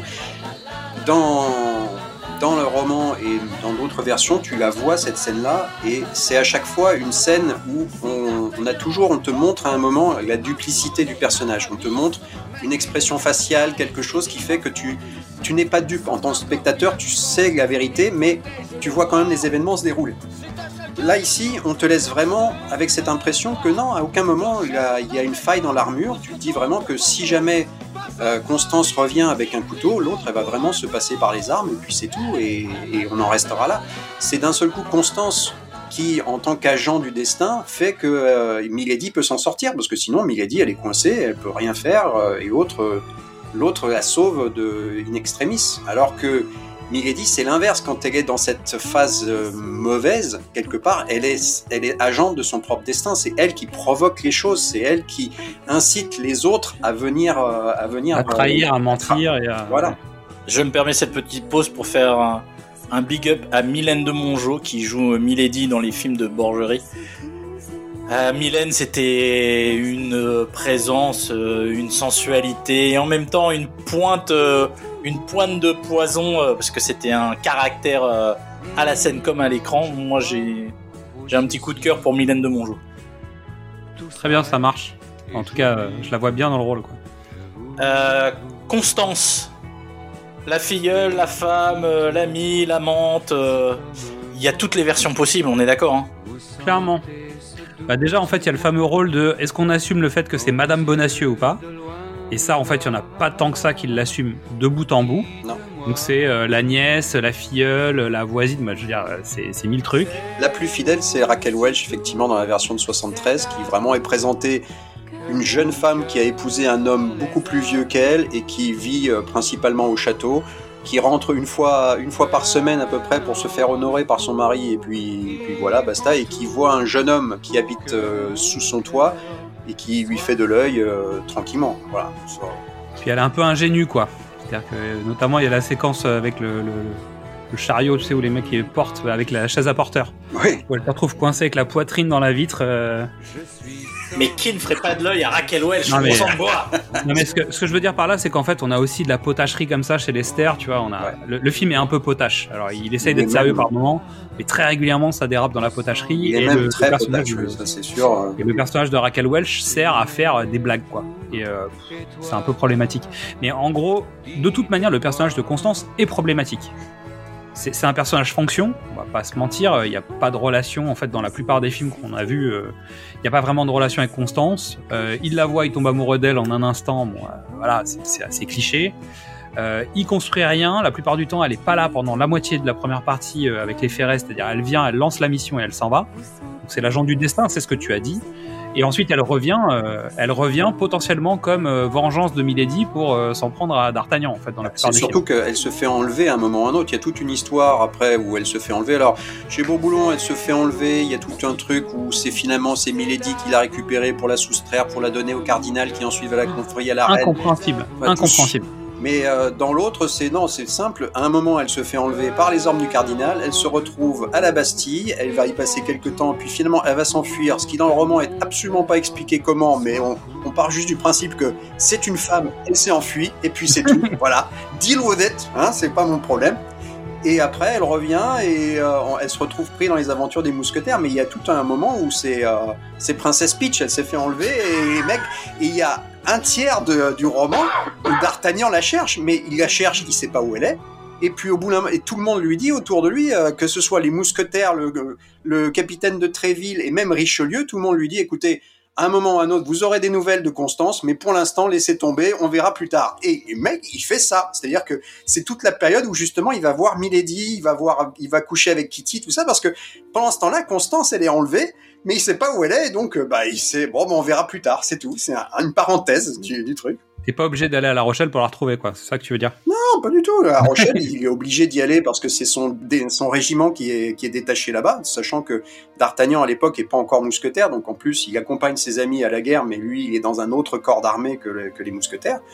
Et euh, il y va parce qu'il y a des ordres, mais euh, Constance, qu'elle y soit ou pas, ça n'a aucun impact sur l'histoire. D'ailleurs, petit, petit, euh, digresse, petite digression euh, sur le sujet. Euh, les mousquetaires, en fait, dans la vraie vie, c'était des hommes d'armes. Hein. C'est-à-dire qu'ils allaient là où le roi était. Hein. Il n'y avait pas de « Ah ouais, en fait, je fais ce que je veux, je prends des vacances. » Tout ça, ça n'existait pas, en fait. Ouais. Parce que dans la plupart du, dans la plupart des traitements et dans le roman, euh, les trois mousquetaires, en fait, c'est le flic de Beverly Hills. C'est-à-dire le mec, il s'en va, il va, il va à côté, il fait sa vie, il rencontre Taggart et machin, il revient, il repart. Et en fait, ça, ça n'est pas du tout comme ça, en vrai. Ça n'a jamais existé. Et d'ailleurs... J'en profite pour dire que les personnages sont légèrement inspirés de personnages qui ont existé, pas forcément existés en même temps, pas forcément euh, eu les mêmes aventures, et cetera, sur des faits qui n'existent pas complètement. Comme tu le disais tout à l'heure, La Rochelle, t'as un bout cinquante ans avant, un bout euh, dix ans après, euh, puis on t'en fait un truc, euh, un micmac qui a l'air de fonctionner. Ce qui compte, c'est que ça a l'air de fonctionner. C'est ça qui est intéressant. C'est d'où l'intérêt du feuilleton, c'est de dire, euh, voilà, on fait un truc feuilletonnant, euh, il faut que les personnages soient attachants et qu'on ait envie d'a- d'aller plus loin. Euh, Dans la version de cinquante, de cinquante-trois, non de trente-deux pardon, de, de Diamant-Berger, euh, il emmène, il exfiltre Constance, qui est constamment pourchassée par les hommes de Rochefort, pour pouvoir l'emmener euh, chez Madame de Chevreuse, je crois, mm-hmm. euh, et il la planque là-bas. Donc c'est euh, la cousine du roi, qui est une amie de d'Aramis, je crois, amie d'Aramis. Euh, oui. Entend parce que Aramis a beaucoup c'est d'amis. Une très bonne, c'est une très bonne amie. Très cher. Ouais, une très bonne amie de, de, de, d'Aramis. Et il la planque là-bas. Et ensuite, de là-bas, ils vont l'envoyer au couvent de Béthune. Mm-hmm. Et c'est au couvent de Béthune qu'elle va tomber sur Milady, qui elle-même est planquée par le cardinal au couvent de Béthune pour qu'elle euh, ferme sa gueule. Au début. Et puis bon, bah, ils vont tomber l'une sur l'autre et hop, magie, magie du scénario. C'est ça. On arrive à un des grands oubliés, ou pas. Planchet. Planchet. À Planchet, bah, de toute manière, les valets, globalement, c'est compliqué. Parce que ça crée quatre personnages supplémentaires. C'est des personnages qui sont des personnages, entre guillemets, fonction. Il faut les occuper. Donc déjà, on a bien vu que Athos, Porthos et Aramis, c'est déjà compliqué de leur trouver des trucs à faire. Si tu rajoutes quatre valets supplémentaires, quand c'est Bourville, bah, ok, t'as Planchet, et donc on est obligé de lui laisser faire des blagues, et, euh, et Planchet, il est enfermé à la Bastille, et tout le monde rentre et sort, et Planchet reste à la Bastille, même quand t'as un sauf-conduit en blanc. T'arrives et tu dis « Ah, mais Constance est à la Bastille, donc tiens, j'utilise mon sauf-conduit pour sortir Constance de la Bastille, mais Planchet, lui, il reste. » Donc c'est, c'est compliqué. Quand c'est les Charlots qui jouent les valets et qui te racontent comment euh, ils ont réussi à faire de leur maître des gens connus, parce qu'en fait, heureusement qu'ils sont là, parce que leur maître, c'est quand même euh, quatre, quatre gros branquignoles qui savent se battre, qui picolent, mais sortis de ça, ils sont pas hyper fins, quoi. Et que eux, finalement, s'en sortent pas mal. Et je trouve que l'histoire des, des Trois Mousquetaires version Charlot, ça fonctionne pas, tu vois, ça fonctionne dans, dans son contexte d'époque. Mais objectivement, pour l'écriture qu'ils ont décidé de faire, ils prennent pas les bons rôles. Ils deviennent pas les mousquetaires. Ils sont les valets des mousquetaires. Mais dans la vraie vie, heureusement qu'ils étaient là. Alors, parce que sinon, les ferrets, le machin, le truc, ça marchait pas, quoi. Si tu veux une version qui va dans ce sens-là, euh, je l'ai pas regardé en entier, mais j'en ai regardé quelques morceaux parce que franchement, j'ai trouvé ça plutôt amusant. Tu as un film de dix-neuf cent trente-neuf qui existe où tu as les... C'est une, plus ou moins une comédie musicale où tu as les rôles principaux qui sont tenus justement par les valets des mousquetaires, qui sont des incapables finis, d'ailleurs les, les mousquetaires en question. Et en fait, c'est leurs valets qui en permanence leur sauvent la mise et euh, s'embrouillent avec les gardes du cardinal et, et euh, les rétablissent la vérité euh, dans, dans l'intrigue, et cetera. Alors que les mousquetaires passent au travers de tout. Hein. Vraiment, c'est des benets monstrueux. Mais en même temps, voilà, les, tu as les, les quatre valets qui sont là, qui se plaignent de leurs conditions parce que souvent leur, les, leur maître les bastonne et autres. Donc ils chantent, ils poussent la chansonnette au coin, au coin du feu en cuisinant la soupe. Ils poussent la chansonnette après avoir battu les, les agents du cardinal et avoir récupéré leurs armes. Ensuite, ils se déguisent en agents du cardinal pour aller faire des missions secrètes et ainsi euh, ruiner les, les avancées de Richelieu, et cetera. Donc, t'as toute une histoire parallèle qui est faite par les valets là-dessus. Le film est très, est très court, je crois qu'il dure une heure et quart ou une heure vingt à peu près. Tu peux le trouver sur YouTube. Et honnêtement, le film est pas, le film est pas extraordinaire. C'est une petite comédie américaine typique des, de ces, de ces années-là. Mais je trouvais que c'était effectivement une autre lecture par le biais de, de des petites gens, des, tu vois, de, de la comédie. Euh, de la comédie de comment on s'appelle la comédie Screwball non le Screwball non plutôt le, le slapstick tu vois on est plutôt oui, sur du slapstick ça. Avec un petit côté inspecteur gadget puisque finalement c'est Finot qui, qui s'en sort mieux que l'inspecteur bah, lui-même. Typiquement tu as une scène où ils se poursuivent tous autour de, d'un, d'un pilot central et puis à un moment t'en as un qui s'assoit et t'as les autres qui continuent de tourner tout autour et ils s'aperçoivent pas que le, le mec est assis à côté tu vois. Donc c'est, bon, c'est, c'est très Charlot aussi ça marche comme ça. Mais les Charlots moi j'ai essayé avec la nouvelle génération honnêtement ça marche pas mal hein, parce bon. Que ça se met des coups de pied aux fesses parce que bah, tu vois t'as des trucs c'est, c'est potache et slapstick donc ça, ça marche toujours un peu quoi avec des chansons un peu coconnes et une réalisation de Nobel qui, qui fonctionne bien donc, euh, et le deuxième à Noukat Cardinal euh, qui parle un peu plus de la version Milady donc en fait qui essaye quand même de raccrocher les deux films en disant on va quand même traiter le, le premier roman euh, à notre façon parce que ça dérape un peu mais euh, voilà après bon on n'est pas tous James Corden non plus hein, parce que chez, chez Paul W S. Anderson c'est James Corden qui joue euh, Planchet. C'est un peu dur, on a eu Bourville. Mmh. Euh, mais c'est vrai que c'est compliqué de rajouter quatre personnages de plus parce que si t'as que Planchet, c'est, c'est pas aussi efficace que si t'en as quatre de plus. La plupart du temps, c'est des figurants. Euh, dans le film de Diamant-Berger, c'est eux qui ouvrent le deuxième film, donc Milady. Ils sont tous les quatre, ils ont préparé le dîner des, de leurs maîtres et en même temps, les maîtres ne sont, sont pas là, donc ils sont assis à table à boire un coup. Et ils racontent ce que les maîtres ont vécu dans le premier film, donc le précédemment. Est raconté par les quatre valets. Ce que je trouve assez original et assez bien, assez bien pensé. Effectivement, ouais, c'est pas mal comme, comme... Plutôt que le panneau, tu sais, le panneau avec marqué « Oui, en France, au quatorzième siècle », je sais pas quoi, nanana. Puis après, t'as un, pré- un previously en plus, tu vois, euh, d'un film qui est sorti il y a cinq mois. Enfin bon. Justement, cette deuxième partie, puisque tous les films s'attaquent plus ou moins au ferret, on est d'accord. Oui. La deuxième partie, dans le roman, on est sur la vengeance de Milady et La Rochelle ? Oui, effectivement, la deuxième partie, c'est essentiellement c'est la vengeance de Milady, parce que justement, c'est ce que je racontais, tu as, tu as toute la partie où D'Artagnan a perdu Constance, qui est quelque part, on ne sait pas où, et donc il s'intéresse à Milady, Milady devient son ennemi juré, elle jure de, de le tuer, et cetera. On en apprend un petit peu plus, on creuse le, le passé de Milady, c'est là aussi où il se rend compte qu'elle a une fleur de lis sur l'épaule, il raccroche les wagons avec l'histoire que lui a raconté Athos précédemment dans le premier volume, et ainsi de suite. En fait, les, les éléments se mettent en place pour aller jusqu'à, jusqu'à la fin, qui sera le jugement de Milady, qui clôt le, vraiment le roman des, des Trois Mousquetaires. Mais à noter qu'en fait, il y a une seule femme en France avec une fleur de lis sur l'épaule. Hein. C'est-à-dire qu'il voit une fleur de lis, il dit « Putain, c'est, c'est la meuf d'Athos, c'est sûr. C'est sûr, ma main au feu, je sais pas qui c'est, la fille, il m'a raconté vaguement un truc, mais je suis sûr que c'est elle, finalement. » Et dans, et dans chaque traitement, hein, c'est à peu près aussi efficace que ça.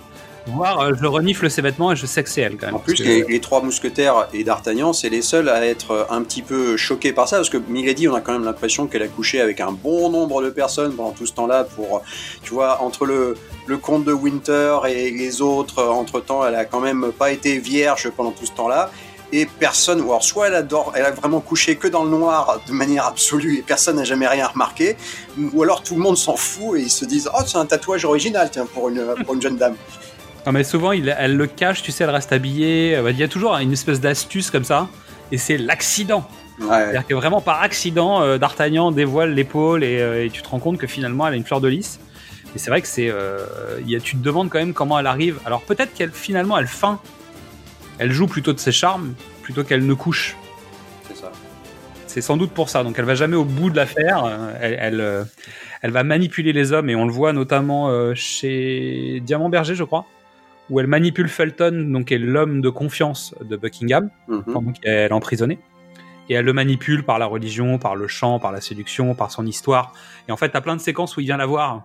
Ouais, bon, dans le, dans ça, le c'est tiré effectivement du roman, je pense, euh, trait pour trait, parce que c'est, cette histoire-là est dans et le roman. Elle, aussi. Elle le retourne comme une, comme une crêpe, quoi. C'est, euh, elle prend le temps, mais elle va le retourner, et en plus, elle bénéficie du fait que Constance vienne lui rendre visite, mais que Constance ne, chasse, ne sache pas qu'elle est Milady. Ça, c'est compliqué aussi en fonction des films, parce que des fois, elle l'a vu, des fois, elle l'a pas vu. Euh... Et c'est la seule fois d'ailleurs où je trouve que dans le roman, Dumas évoque le sujet de la religion de manière un petit peu frontale en parlant justement des, de la foi puritaine, du rapport avec la Bible, tout ça. C'est quand Milady est en prison en Angleterre et qu'elle doit s'en sortir et qu'elle trouve que c'est le seul moyen de pouvoir retourner quelqu'un pour pouvoir l'utiliser. Parce qu'autrement, toute la partie sur les protestants à La Rochelle, il en fait plutôt une affaire politique qu'une affaire vraiment de religion. Et euh, il évoque pas plus que ça les, les principes de guerre de religion, les catholiques, les protestants, tout ça, quelque part. Euh, il évacue ça vite fait sous le tapis. Hein. C'est pas son Après, principal fondamentalement, intérêt. Est-ce que La Rochelle, à l'époque, était une affaire plus religieuse que politique. C'est pas sûr, hein. C'était des prises de, de, de position des Anglais en France, et il fallait défendre le territoire français des Anglais. Après, l'avantage, c'est que c'était un port, que le port était plutôt ouvert parce que protestant, donc plutôt pro-anglais. Euh, Finalement, la question est, est-ce que c'était vraiment une, des batailles fondamentalement religieuses ? C'est pas sûr. Il y avait quand pas même un sûr. vrai enjeu politique à, à maintenir et à maîtriser, notamment ce port français qui est quand même assez central à l'époque. Oui, mais c'était aussi le fait, je pense, de pouvoir créer la première zone franche, si tu veux, où les protestants n'auraient pas été, même si euh, la Saint-Barthélemy étant passée, les protestants étaient devenus euh, quelque part un peu une catégorie protégée euh, par la suite. Euh, il restait quand même des citoyens de seconde zone par rapport aux catholiques qui, eux, avaient la, la main mise sur le reste. Mmh. Donc, c'était l'occasion pour eux, quelque part, de créer quelque chose où ils auraient le premier rôle. C'était vraiment pour eux le, le, créer une zone franche entièrement protestante où ils auraient leurs propres lois, leurs propres règles et où ils ne seraient, ils, ça aurait été le premier pas vers une indépendance réelle dans le sens où ils n'auraient pas été soumis au roi de France euh, à ce moment-là. Ils auraient vraiment, ils auraient pris leur, leur, leur envol. Euh, donc, dans le roman, pas de complot contre le roi ? Non, non, pas de complot contre le roi.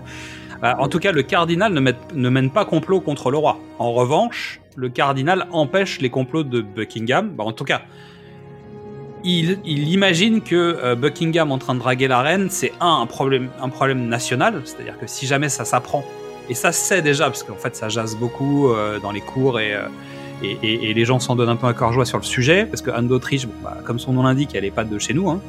Elle est d'Espagne. Euh...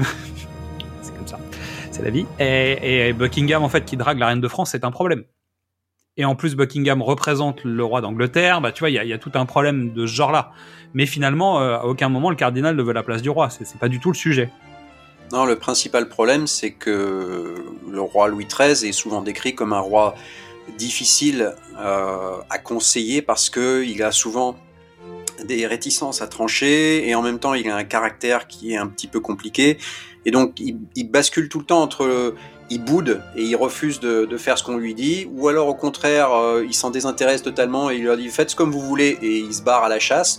Donc c'est tout le temps entre, entre deux eaux, c'est pas un souverain qui est qui paraît réellement impliqué, et pourtant, c'est lui qui prend les décisions. Donc, le, le cardinal de Richelieu, je pense qu'il doit avoir vraiment un sale rôle dans l'histoire, c'est qu'il doit être là, en train de se, de se gratter la tête tous les jours, se dire, bon, alors, il faut que je lui fasse signer ces trucs-là, il y a dix minutes entre la chasse ici et aller voir ces courtisanes-là, où je peux peut-être le choper, mais il faut qu'il soit dans le bon état d'esprit pour, pour ça.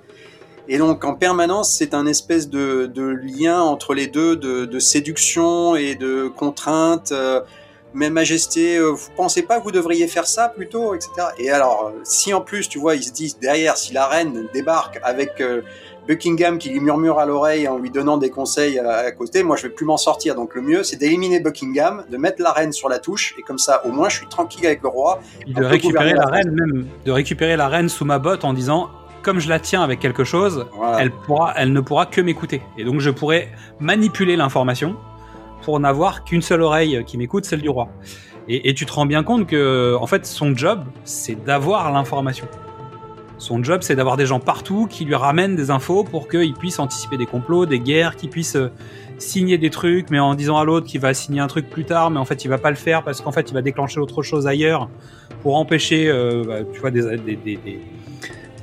soit des complots, soit des signatures de, de pactes de, de paix, parce qu'en fait, parfois, la paix, euh, bon, bah, c'est pas pratique quand tu, quand tu veux avoir le pouvoir, quoi. Donc, ce qu'il veut, c'est pas lui avoir le pouvoir, c'est que le roi de France et la France continuent à avoir le pouvoir. Voilà. C'est ça son travail. Mais la, l'élément, l'élément politique, souvent dans les films, est traité, euh, est traité comme ça, c'est-à-dire que Richelieu... Richelieu n'est pas un méchant en soi dans, dans la plupart des films. C'est plutôt, justement, il est présenté comme un homme d'État qui a une complexité de, de cas à gérer et qui doit faire parfois des affaires avec le diable de manière à pouvoir obtenir ce qu'il veut. Mais pour autant, il n'est pas mauvais en soi. Il ne cherche pas à tuer les mousquetaires parce que « Ah, je vous ai joué, bande de mousquetaires !» Non, c'est pas, c'est juste parce que les mousquetaires lui mettent des bâtons dans les roues sur ses plans qui sont d'habitude plutôt bien huilés. Après, par contre, il utilise des agents qui, eux, sombre dans le côté un peu euh, méchant de James Bond. C'est là que les... c'est là ouais, que le comte de Rochefort et Milady qui entrent en scène parce que eux, c'est les représentations physiques vraiment de, de cette partie négative. Mais lui, il est au-dessus de la mêlée quelque part. Et surtout, c'est plus facile d'avoir un antagoniste dans le rôle de cardinal, parce que, un, ça évite d'expliquer aux gens les histoires politiques, parce qu'on a quand même dit qu'il y avait pas mal de films qui étaient d'Hollywood, hein, dans l'ensemble, dans, dans cette gamme de, de films-là.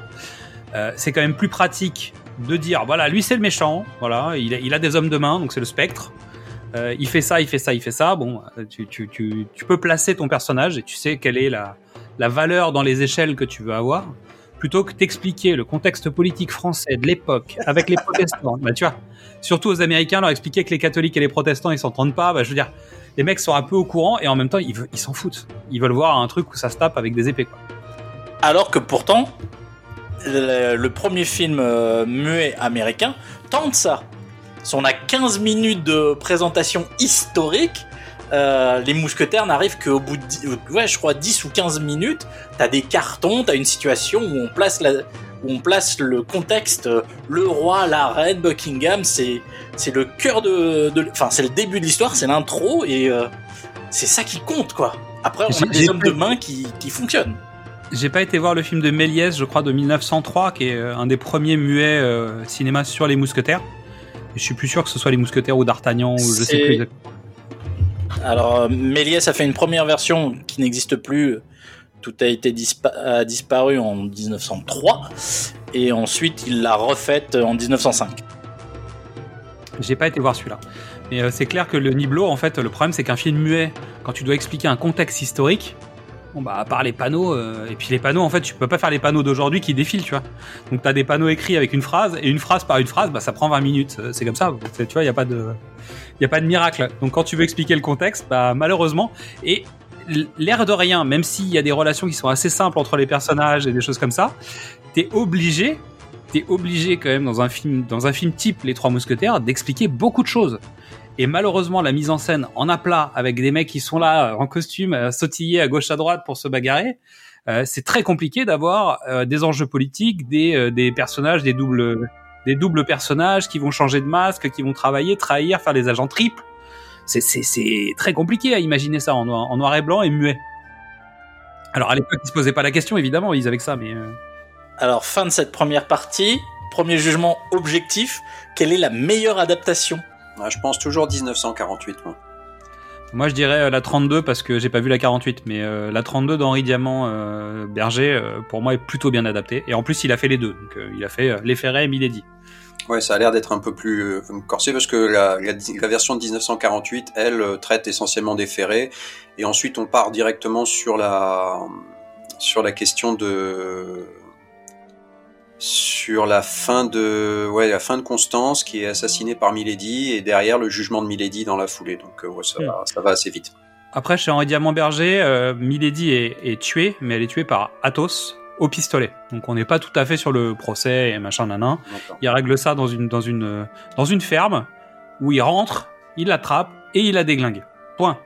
Fin de l'histoire. Euh, je pense quand même qu'un truc qui est important, c'est que nous, on a fait que les films. Alors, comédie musicale à part et dessins animés pour les gosses, on, on s'en fout, c'était, c'était pour la blague. Euh, je pense quand même que c'est une œuvre qui nécessite et qui mérite une série télé avec un peu de budget. Parce que, euh, comme on le disait, il faut prendre du temps pour installer les relations entre les personnages, créer des caractères, créer des intrigues, euh, c'est feuilletonnant. Et je pense que la série télé, ou le téléfilm en plusieurs parties et qui prend un peu plus de temps que même quatre heures ou cinq heures de cinéma euh, est plus intéressant pour vraiment traiter les, les, le roman au global et voir les, les trois romans même. Mais tu sais que la, ce que j'ai entendu, c'est que la version de Bourboulon à l'origine était prévue comme étant une série télé. C'était après seulement qu'ils se sont dit tiens, si on en faisait une version pour le cinéma, euh, deux films de deux heures, et cetera dessus. Mais euh, pour moi, quand je le regarde et quand j'y repense, très clairement, je vois des éléments d'intrigue et de création de personnages qui correspond beaucoup plus à une série télé euh, dans son dans son traitement actuel, en tout cas tel qu'on le, tel qu'on la conçoit moderne. Et ça expliquerait pas mal de choses, parce qu'en fait, euh, pour moi, les scénaristes du Bourboulon, c'est pas deux branquignoles quand même. Euh, voilà. Euh, je, bah, en tout cas, j'avais pas cette j'avais pas cette cette impression là. Mais en fait, quand tu crées une série sur huit ou dix épisodes, parce que on est sur ce genre de format, peut-être entre six et dix, quoi, pour Netflix ou un truc du genre, et que d'un seul coup on dit bah mec, en fait ça va être deux films de deux heures, mais que t'as tout fait. C'est ça, c'est que d'un seul coup tu dois ramasser des morceaux et te dire bon alors est-ce que ça ça ça, ça dégage, ça ça dégage, ça bon bah on va faire un bah, il va prendre le cheval, il va faire six heures, puis il va revenir en six heures, puis les autres auront fait, bah, ils auront mangé entre les deux, bah, je sais pas, douze heures, bon, on s'organise. Tu vois, il y a des trucs comme ça, en fait. Euh, wow. Et je, ça ressemble, en fait, ça ressemble à ça. On a l'impression qu'ils ont viré des morceaux en disant, bah, en fait, c'est pas utile, parce que finalement, tu regardes, l'histoire se tient. Euh, ça dérape dans le deuxième plus, plus fortement que dans le premier. Mais en fait, le complot, la scène du Bataclan, euh, tout ça, là, c'est, c'est des séquences qui, qui valent le coup pour rajouter dans un ensemble qui est écrit déjà. Ouais, et pareil, t'as des, t'as des éléments qui, comme la situation politique, les, justement les, les éléments de guerre de religion ou autres, qui commencent à être expliqués, et puis ensuite on a l'impression que, bon, finalement on a décidé, on vous a montré le début, mais on va pas vous, vous expliquer jusqu'au bout. C'est, c'est des éléments de richesse, mais qui sont pas exploités, qui sont passés d'un seul coup sous silence, alors que, au contraire, ils sont là.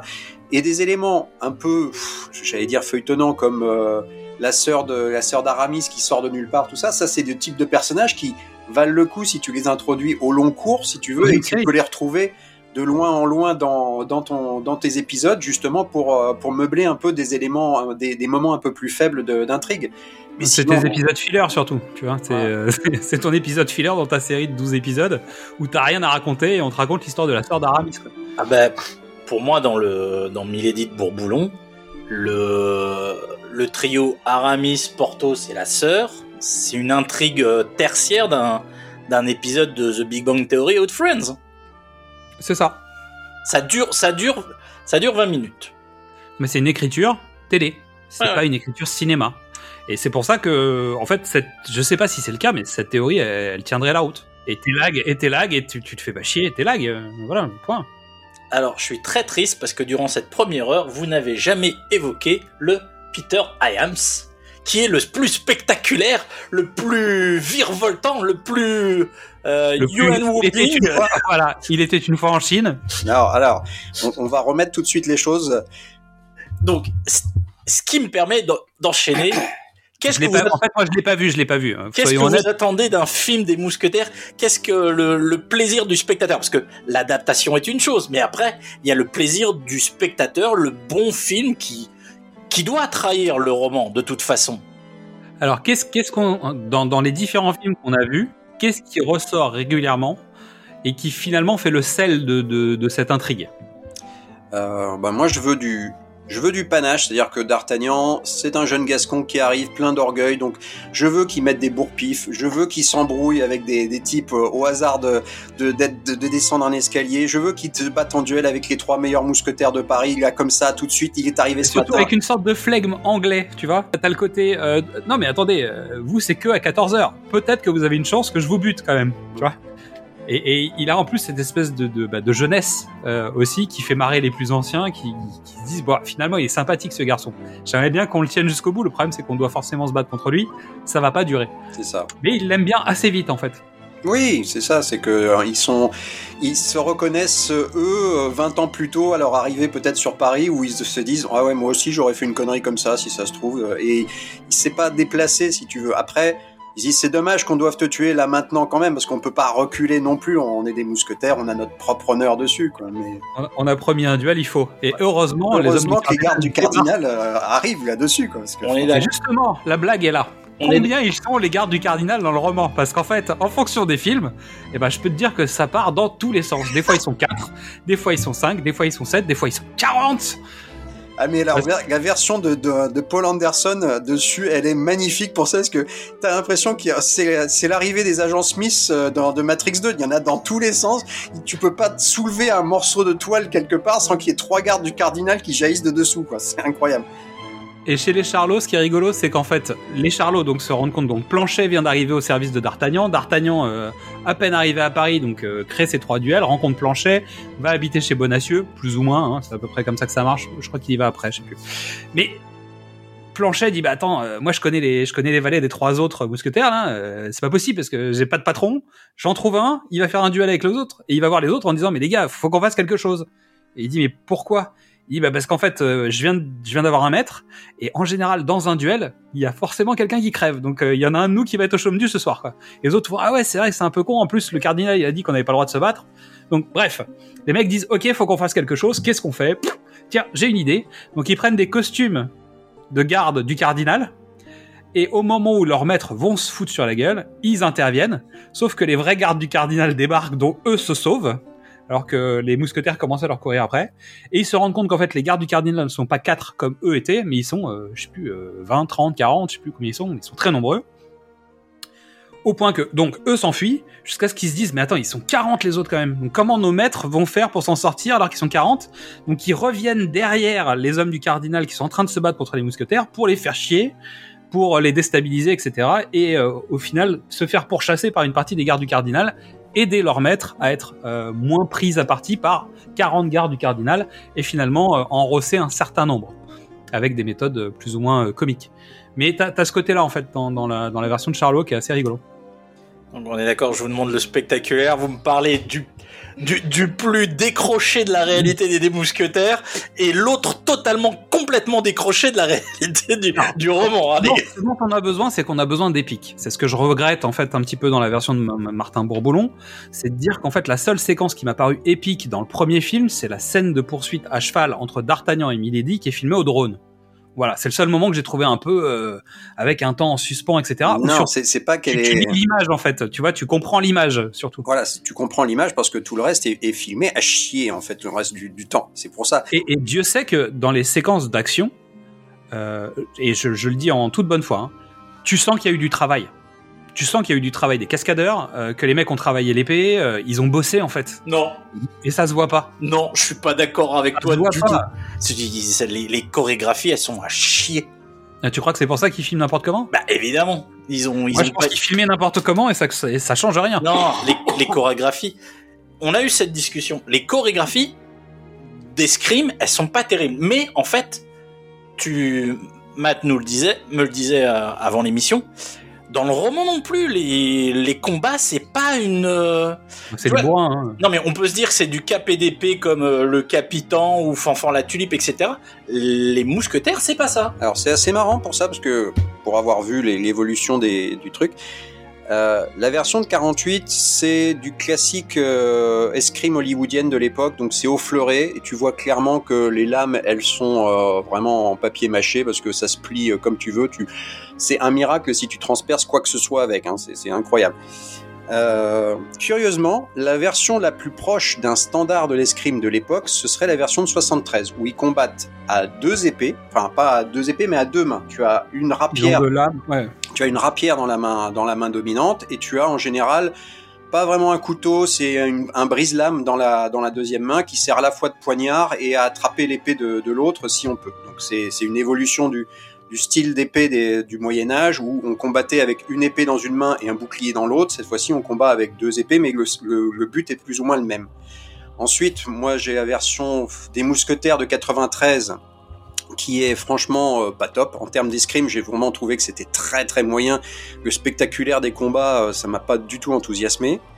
Euh, la version de Peter Hyams de deux mille un, j'ai quand même revu quelques, quelques images euh, ici et là. Le problème, il n'est pas tellement sur les chorégraphies, parce que c'est des chorégraphies hongkongaises qui sont plutôt mmh. intéressantes, je trouve. Le ouais. problème, c'est que c'est monté avec les pieds par Peter Hyams et qu'on n'y comprend absolument rien. T'as pas un plan qui fait plus d'une seconde et demie.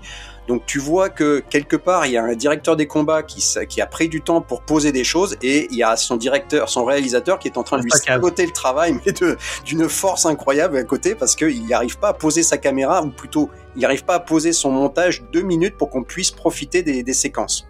Est-ce que c'est le travail de Peter Hyams ou est-ce que c'est le producteur qui vient et qui fait un carnage derrière? Ah non, non, non. Pour avoir vu d'autres films de Peter Hyams, c'est vraiment, je pense, Peter Hyams. Hein. Il, y a des, il y a des gens qui sont pas faits pour, pour monter des films. Lui, c'était clairement pas son truc, hein, ça, c'est sûr. C'était la mode à l'époque. Et alors, bah, je, je, j'ai toujours du mal à y revenir, mais n'empêche que la version de Paul W. Anderson, eh ben putain, les combats d'escrime, ils sont monstrueusement bien foutus. C'est-à-dire que c'est filmé, contrairement à Bourboulon, c'est filmé posé. On voit ce qui se passe, les mecs ils ont travaillé, il y a des, il y a des chorégraphies, il y a des figures, il y a des endroits intéressants. Le combat donc des mousquetaires au début contre les quarante gardes du cardinal, ben chacun a son style, chacun fait son truc. Euh, tu sens que on s'est dit OK, bon, c'est un peu comme dans Predator, ils, ils caractérisent les gens par leur prise, par leur leur type d'épée et tout. Et ils ont des gadgets. Porthos, par exemple, il fait très peu d'épée dans le truc parce que c'est, je crois que c'est Ray Stevenson qui, qui le joue. Ouais. Donc le mec, c'est une montagne et euh, grosso modo, on lui donne une. Dès qu'on a deux minutes, on lui donne une matraque et en fait, le mec, il bastonne les, les gardes du cardinal. Il se bat pas à l'épée, lui. C'est, il a un gourdin que... et il casse des, il casse des crânes.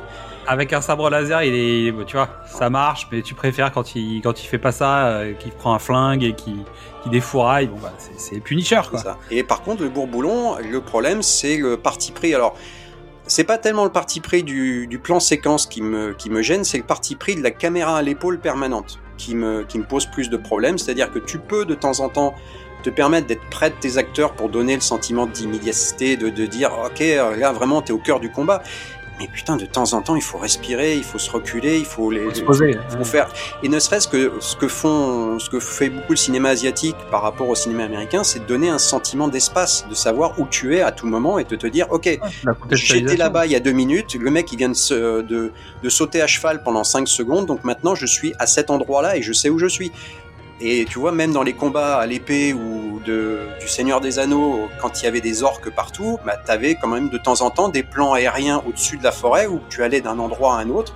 Bah, tu les suis, tu sais où ils sont, voilà. Tu sais quel groupe est à quel endroit. Alors que là, c'est un bordel. Certaines fois, D'Artagnan, tu le vois plus parce que t'es parti sur un autre personnage, tu le revois débarquer, tu te dis putain, je suis où je suis là, d'un seul coup, d'où il sort là exactement. Surtout, ils t'ont, ils t'ont donné comme référence que le, je crois qu'il y a, un, il y a, il y a une statue ou une pierre, tu sais, un endroit au croisement des routes. Ouais. Mais une fois que t'as sorti ce truc-là, en fait, bah, t'as des arbres quoi. C'est ça. Donc, en termes de contexte, c'est un peu compliqué. Non, mais j'ai une grosse pensée pour Christophe Gans et son euh, Pacte des loups. Mais euh, voilà, hein, tu vois, où tu te dis, bah là, en fait, on a des combats à l'épée, il y a des séquences, il y a des machins, il y a des trucs. Euh, tu, tu peux peut-être nous en parler plus en détail, peut-être même. Alors, moi, non, moi, malheureusement, mmh. le, la pensée qui m'est venue quand j'ai regardé le, les Trois Mousquetaires euh, sur le, par rapport au Pacte des loups, c'est de me dire, oh mon Dieu, j'avais pas vu une histoire d'amour aussi maltraitée depuis Samuel Le Bihan avec, euh, avec son actrice, là. J'y croyais pas à quel oui, point c'était oui, mal écrit, ça. Émilie de Ken. Oh là là. Alors, en fait, c'est mal écrit dans le sens où il euh, y a le cul entre deux chaises. Euh, entre, je veux faire du classique et je veux utiliser les, les phrases du livre, et en même temps, euh, wesh wesh meuf, euh, sexy, t'as vu ? Mais c'est ça. C'est que tu partis sexy, tu, tout le temps le cul. Effectivement, comme tu le dis, on est le cul entre deux chaises, et tu te dis, mais pourquoi vous, soit vous y allez à modernité, mais alors dans ce cas-là, vous faites tout en modernité, soit ouais. alors vous restez, vous, vous restez fidèle au texte jusqu'au bout, mais vous pouvez pas introduire des éléments de moderne, de comportement comme ça, de, de D'Artagnan qui fait, ah ah, c'est, c'est joli, je me cache derrière, ou, oh, je te trouble avec mes yeux, et t'es là, mais non, mais arrête, mec, ça va, ça marche pas. Et, et parfois dans la même séquence de dialogue, hein, c'est ça qui est dur, en fait, c'est vraiment dur. Et je suis désolé pour les comédiens parce qu'ils en pâtissent. Parce que vraiment, ils passent pour des cons, euh, tu vois, c'est, c'est, c'est dur, c'est dur. Après, euh, on peut pas faire euh, forcément euh, Roméo plus Juliette, tu vois, c'est pas possible non, non plus euh, de faire un truc comme ça. Mais indirectement, ça a un intérêt de, de, d'en être là. Après, euh, bah, c'est compliqué de passer. De, on parle d'une pièce de théâtre adaptée, hein, donc c'est plus facile, t'as des dialogues déjà tout près, euh, surtout. Donc c'est plus facile, alors que Dumas, bon, c'est, c'est rédigé, donc à un moment, faut écrire du dialogue. Ça, c'est pas donné à tout le monde. Mais je me souviens du, du quand le Pacte des loups était sorti, euh, toute une partie de, de critiques de l'époque qui s'était élevée sur le fait que, ouais, depuis quand les gens du Moyen-Âge font du kung-fu, tout ça. Mais en même C'était temps, pas ça le problème. C'est proposé, c'est proposé, si tu veux, de manière euh, tellement naturelle par, par Gans, qui, dit, qui est juste là, qui pose son combat et qui est en plus un, un joli combat qui est bien fait, tout à fait dans la, dans la veine de, de l'époque, et qui dit très bien, très clairement, voilà, maintenant, vous allez voir des types, des paysans qui font du kung-fu, et vous allez voir une grosse bête énorme qui, qui se balade par là. Deal with it, c'est pas mon problème, d'accord ? Vous êtes venu voir le film, je vous le dis, ça va être comme ça jusqu'à, jusqu'au bout. Après, euh, si t'acceptes ou t'acceptes pas le parti pris d'origine, là... C'est... Tu, tu notes qu'il y a un pont entre les deux films ou pas ? Il y a un Il y côté... Il y a le pont de Vincent Cassel dans les deux. Alors... Et, et, et d'ailleurs, pour la blague, Jean-Pierre Cassel a joué le roi de France. Le père de Vincent Cassel oui, joue le roi oui, de France. Oui, c'est vrai, c'est le roi de France, hein. C'est le roi de France de la version de quarante-huit, je crois. Euh, de soixante-treize. Ou de soixante-treize, oui, c'est ça. Qui est, euh, c'est... Cas, les deux, les deux Cassel ont fait euh, les Trois Mousquetaires. Mais euh, oui, oui, le pont avec le gant, c'est, euh, c'est Vincent Cassel. Qui joue euh, tout aussi mal dans les deux. Hein. Je veux dire, euh, dès que tu le mets en costume, ça pose problème, de toute manière. Donc l'escrime est une partie secondaire, visiblement la romance est une partie secondaire. Est-ce que les trois... Ah, l'éro- l'érotisation, l'érotisation de certains personnages et les séquences de séduction le sont moins. ça peut avoir un intérêt. C'est-à-dire que Milady, on en a suffisamment parlé, je pense. Alors déjà, il y a une intrigue amoureuse avec la reine de France. Donc la reine de France, en fonction, va être chaudasse, pas chaudasse, euh, va avoir, tu vois, une façon de présenter son personnage qui est soit une femme objet, soit une femme de désir, soit elle-même une femme avec des désirs. Milady est, la, est bah, le, le, le péché originel aussi, en partie. C'est Constance qui va, euh, bon voilà, louvoyer gentiment, mais en général, c'est la fille gentille qui fait pas trop de mal, malgré le fait que c'est Madame Bonacieux, hein, on l'a déjà dit aussi. Mais il y a, y a un côté, il euh, y a un côté qui est quand même assez érotique, je pense. C'est aussi l'intérêt du feuilleton, c'est de, de... il faut que ces garçons attrapent euh, une jeune fille euh, et une romance et une intrigue amoureuse avec une autre et ainsi de suite. Ça fait partie du principe de feuilleton pour les hommes comme pour les femmes à la lecture. C'est ça que je veux dire. Et dans le film, est-ce que finalement un bon film des Trois Mousquetaires, c'est une course-poursuite contre le temps, contre euh, des ennemis, pour récupérer les ferrets, euh, en tout cas dans sa première partie, parce que tous les films traitent de ça, tous ne traitent pas du reste après euh, la vengeance de Milady, mais en tout cas, cette course-poursuite des ferrets, est-ce que c'est ça le secret d'un bon film ? Je sais pas, il y a toujours... Euh, c'est, c'est un passage obligé et tout le monde le connaît, donc euh, est-ce que c'est vraiment... Euh, ça serait intéressant de voir un jour quelqu'un qui prend un contre-pied, qui décide de présenter une autre... Euh, je sais pas comment tu pourrais, tu pourrais traiter ça autrement que par cette espèce de course-poursuite vers, vers Londres. Mais euh, c'est sûr que tu introduis toujours, mais ça c'est depuis, depuis le côté feuilleton du début, hein, tu introduis un, un aspect compte à rebours, c'est que le roi va donner un bal, la reine doit y apparaître avec ses ferrets, donc il faut aller récupérer les ferrets que l'autre gourdasse a donné à son, à son amant. Après, euh, est-ce qu'elle pourrait pas, elle pourrait pas, c'est la reine de France, est-ce qu'elle pourrait pas, je sais pas, fabriquer une autre parure qui ressemblerait exactement à... Sachant que dans certaines histoires, Buckingham fait créer, euh, parce qu'en fait... Euh... Selon l'histoire, Milady prend deux ferrets oui. et repart avec à Paris. Et dans le, dans le lui, roman, c'est le cas. Dans le roman, elle, c'est lui en, elle lui en laisse une partie. Et comme il lui en manque deux, il demande à son orfèvre de refaire en vingt-quatre heures ou en quarante-huit heures deux ferrets pour remplacer, pour que D'Artagnan puisse repartir avec l'ensemble du collier complet. Et il repart. Et d'ailleurs, euh, la structure même des ferrets visuellement, en fonction du projet dans lequel on, on est, bah, des fois, c'est juste des ornements sur une veste, des fois, c'est un collier, euh, ils n'ont pas toujours la même gueule, et cetera. Sachant que ces ferrets ont fait beaucoup parler à Paris, parce qu'il y a eu toute une histoire autour des ferrets, qui ont coûté une fortune, il euh, y a quelqu'un qui essaie de les voler, bah, il y a eu tout, tout plein d'intrigues, et je vous envoie vers plutôt des, des, des, des sujets spécifiques et, des, et d'autres podcasts qui parlent d'histoire et de, de choses comme ça. J'en mettrai quelques-uns en, en ref dans, dans, dans la fiche de, de l'épisode. Mais... on a aussi ce, ce truc de, en fait, finalement, euh, l'orfèvre de, de Buckingham, il est capable de le faire en quarante-huit heures. Donc, en fait, il fallait pas partir. Il fallait juste refaire faire les ferrets directement. Euh. Alors, dans les, euh, c'est ça, c'est que c'est jamais décrit précisément par Dumas dans son roman. Il parle juste de, de ferrets, mais il, tu vois, il s'aventure pas à donner une description détaillée du, de la chose en question. Donc, tu sais pas trop est-ce que c'est un collier ou autre. Dans la version de soixante-treize, c'est juste un écrin avec douze beaux diamants euh, bien, bien taillés dedans, dans, dans leur petit écrin, mais y a pas, ils ne sont pas sertis ni quoi que ce soit. Dans la version de Bourboulon, par contre, c'est un collier, euh, une rivière de diamants, hein, à ce stade-là, de toute façon, oui. Là. Ce qui m'a toujours fait rire. Ce qui m'a d'ailleurs beaucoup fait rire, c'est à la fin, de, quand il revient sur Paris, D'Artagnan, et qu'il remet à Constance le, le collier directement, Il le, il le sort de sa poche, le truc il n'est pas enveloppé ni rien du tout, il l'a traîné... Alors, de la main à la main quoi, tu vois. Mais surtout il ne l'a même pas protégé ni quoi que ce soit, le machin il est sale, euh, ça fait six jours que l'autre il est sur la route en train de courir de partout, il le donne à, à, à, la, à, la, à Constance, et Constance va le donner à la reine, elle a deux secondes, donc elle passe un petit coup de chiffon vite fait dessus, et puis euh, hop, c'est bon, c'est, c'est réglé. Et sachant que Buckingham en fait c'est quand même une rivière de diamants qui n'a pas l'air légère quoi, mmh. se fait estourbir le truc en une fraction de seconde, le mec perd quinze kilos autour, des, autour du cou et ne s'aperçoit pas qu'il a perdu quinze kilos tellement il est bourré. Ouais, mais tu sais pas euh... ce que Eva Green était en train de lui faire avec son autre main pendant ce temps-là, tu vois, c'est, c'est, c'est ça possible, aussi. C'est possible, c'est possible. Mais c'est régulier en fait que t'aies hein, une sorte de collier, mais des fois, oui, c'est juste des, des, des objets qui sont pendus à une, à une veste ou à... qui sont accrochés dessus et en fait, on lui coupe, euh, tu vois, dans certains films, on coupe carrément un des ferrets euh, au ciseau, donc on est en train de le draguer. C'est assez, assez particulier. Mais c'est marrant parce que dans certaines versions, ce qui est marrant, c'est que Milady arrive à revenir à Paris avec les deux diamants qu'elle remet à Richelieu. Richelieu fait tout un, un speech et un, un numéro autour du roi en lui disant « Tenez, quand vous verrez la reine, demandez-lui d'où viennent ces deux, ces deux diamants, tout ça. » pour finalement que la reine se ramène avec ses douze diamants en état et que l'autre se retrouve comme un con avec ses deux diamants en plus. Et souvent, dans la version qui est préférée, c'est que euh, la reine en sous-main fait cadeau d'un ou des, d'un des deux ou des deux diamants à D'Artagnan ou aux mousquetaires euh, à côté de ça. Ce qui raccroche avec euh, cette thématique dans le roman, qui est, qui est une, une thématique euh, vraiment qu'on, a, qu'on voit dans tout le film, dans tout le, le roman, c'est que ils sont tout le temps à la recherche d'argent et de financement. Ah bah oui. Et donc à chaque fois qu'on leur donne quelque chose, souvent ils passent, ils vont chez le prêteur sur gage dans la page qui suit en fait pour récolter du, récolter de l'argent sonnant et trébuchant et payer ouais. leur valet, payer leur bouffe, payer leur logeuse, payer tout ce qu'ils peuvent parce que vraiment ils sont tout le temps. À un moment. Euh, Euh, Milady fait cadeau d'une bague à, à D'Artagnan en pensant que c'est le comte de, de Wardes.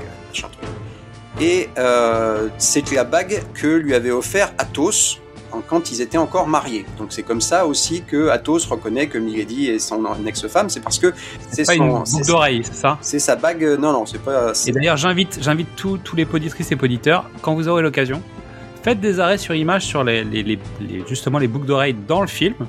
Et vous allez voir, petite erreur de, de, bah de script, c'est comme ça que ça s'appelle, c'est-à-dire que quand il fait les flashbacks et qu'il te montre la boucle d'oreille droite-gauche, qu'elle va s'asseoir plus tard dans la scène, elle n'a pas les mêmes boucles d'oreilles dans la séquence, alors qu'elle vient d'en perdre une des deux, et ben bah les deux c'est pas les mêmes.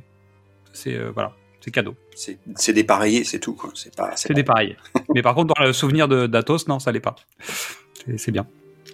Oui, et donc elle, elle, il se retrouve avec cette bague et euh, au début, quand il apprend finalement toute l'histoire d'Athos, il se dit « Ah mais non, mais attendez, c'est votre bague de famille, je ne peux pas la garder.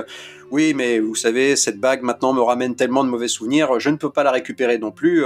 Qu'est-ce qu'on, a, qu'est-ce qu'on va faire ?» Eh ben paf, on l'emmène chez le prêteur sur gage et hop, on la vend et on se, on se paye les coups à boire avec. Et je me dis « mais… » Que D'Artagnan tourne le dos, mord la, la bague en disant « C'est bon, elle est bonne, celle-là, on peut la vendre. » Ça devrait être ça le film, c'est… C'est quatre crevards qui n'arrivent pas. Bah, c'est un peu ça, hein, mais en même temps, euh, je pense que c'était un vrai sujet de l'époque, malgré tout. Et pour répondre à ta question quand même, parce qu'on est parti sur autre chose, euh, je pense qu'il faut un compte à rebours. Parce que ça fait partie du concept euh, épique, ça oblige à aller plus vite, plus loin, à ne pas s'arrêter, à prendre des risques, euh, à contrer les hommes du cardinal, quel qu'il soit, Rochefort par Rochefort. Et typiquement, en fait, dans le feuilleton, ça oblige... Porthos, alors Porthos fait un duel, je crois, et il est blessé euh, en duel, donc euh, ça n'a rien à voir avec. Euh, c'est pas directement lié au cardinal, si je me souviens bien. Ça dépend des versions, mais dans le roman, les, donc les quatre partent avec leur valet euh, en direction de, de Londres, et en chemin, euh, chacun des trois mousquetaires principaux est arrêté par euh, un incident qu'on apprend après qui a été fomenté par les agents de, du cardinal. Donc euh, le type qui. Euh, Qui lance le, dé- le duel de Porthos, en fait, c'est quelqu'un qui est envoyé par le cardinal. C'est quelqu'un qui se fait passer pour un ivrogne qui le défie comme ça, mais qui, en fait, une fois qu'il sort son épée, est parfaitement, est parfaitement à jeun et combat parfaitement bien. Ce qui explique pourquoi Athos, Porthos se fait transpercer et ensuite blessé pendant le, le reste du, du roman. Athos, euh, pareil, il tombe sur... Euh, un guet-apens, non ? Un guet-apens, il y a huit mecs qui lui tombent dessus, il est obligé de se réfugier dans, dans une auberge et donc il crie à D'Artagnan de, de poursuivre. Et tu penses qu'il va mourir, parce qu'en fait, à chaque fois, on te laisse en disant euh, le personnage est quasiment défait, en fait. Et, et il soutient son ami, il le laisse partir, mais en fait, tu, tu... à chaque fois, tu te dis euh, on va jamais le retrouver, ce personnage. Et sauf que tu retrouves tous ces personnages-là, après, le côté, après le côté tragique euh, du, du truc où tu les as laissés, ils ont fait le sacrifice de plus ou moins de leur vie pour que D'Artagnan puisse continuer, et cetera. D'Artagnan fait tout le chemin jusqu'à Londres, revient à Paris, ramène les ferrets, et ensuite...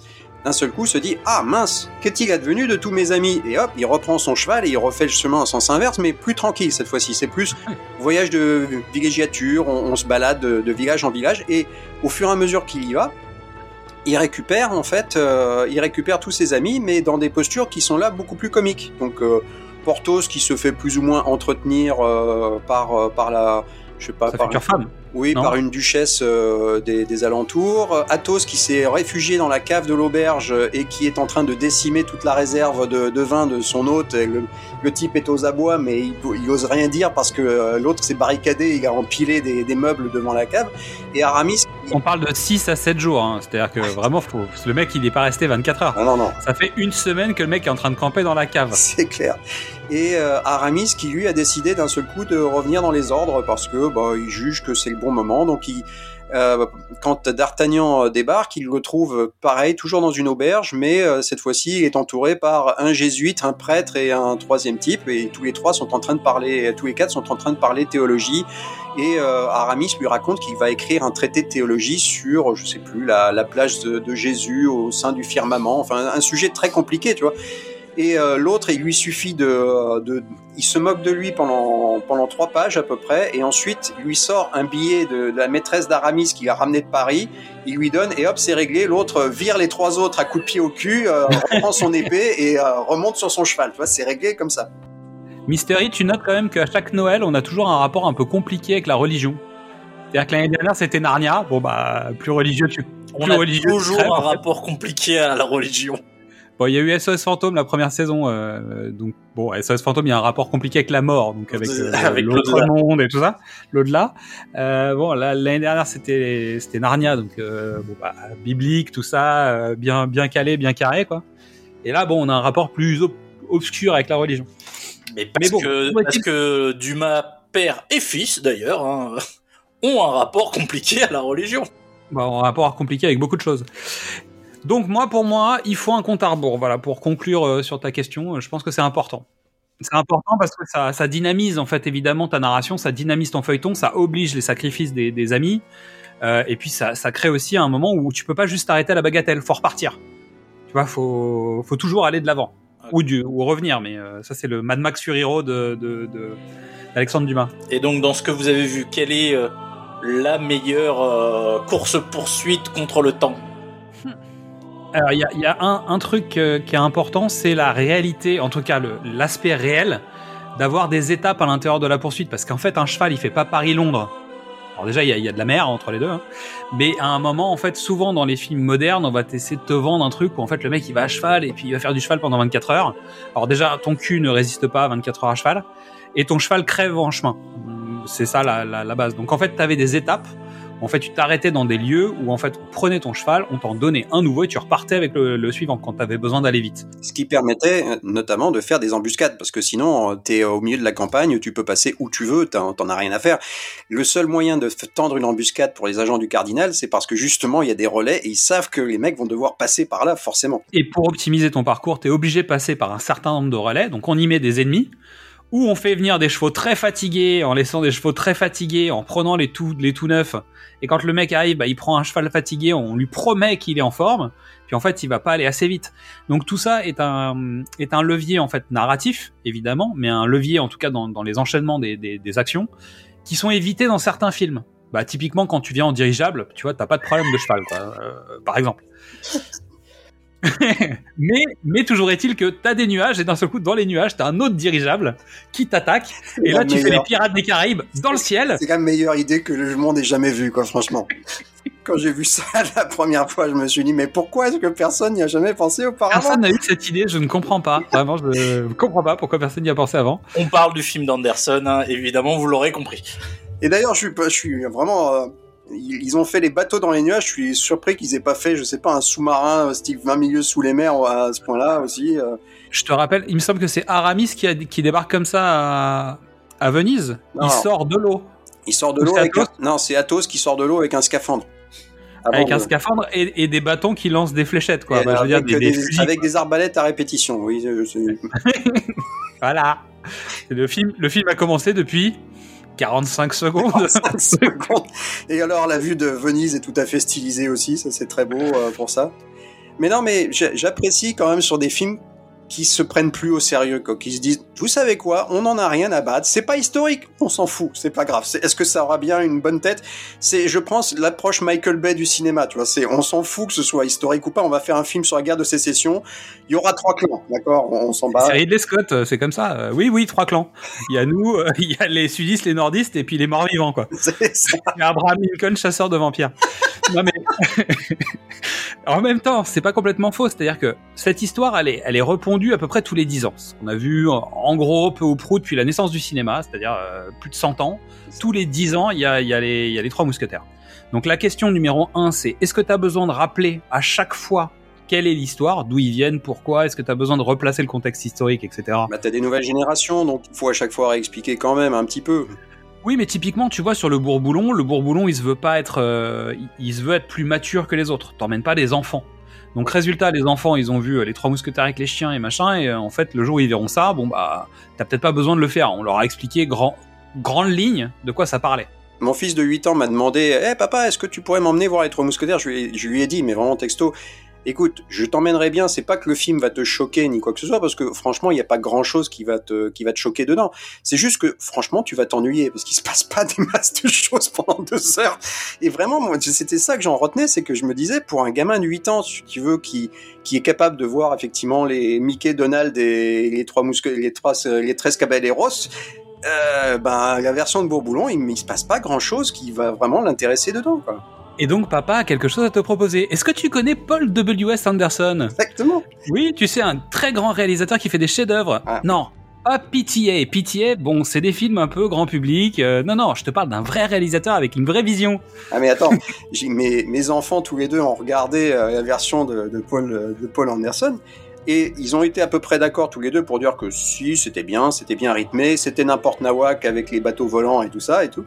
Mais pour dire que Mila Jovovich joue comme une chaussette dedans. Mais vraiment, tous les deux, ils étaient d'accord pour dire « C'est qui, elle ? C'est la femme du réalisateur. Et c'est pour ça qu'elle est dans le film ?» Exactement, parce que sinon, il n'y a aucune raison pour laquelle elle devrait être dans ce film. Vraiment aucune.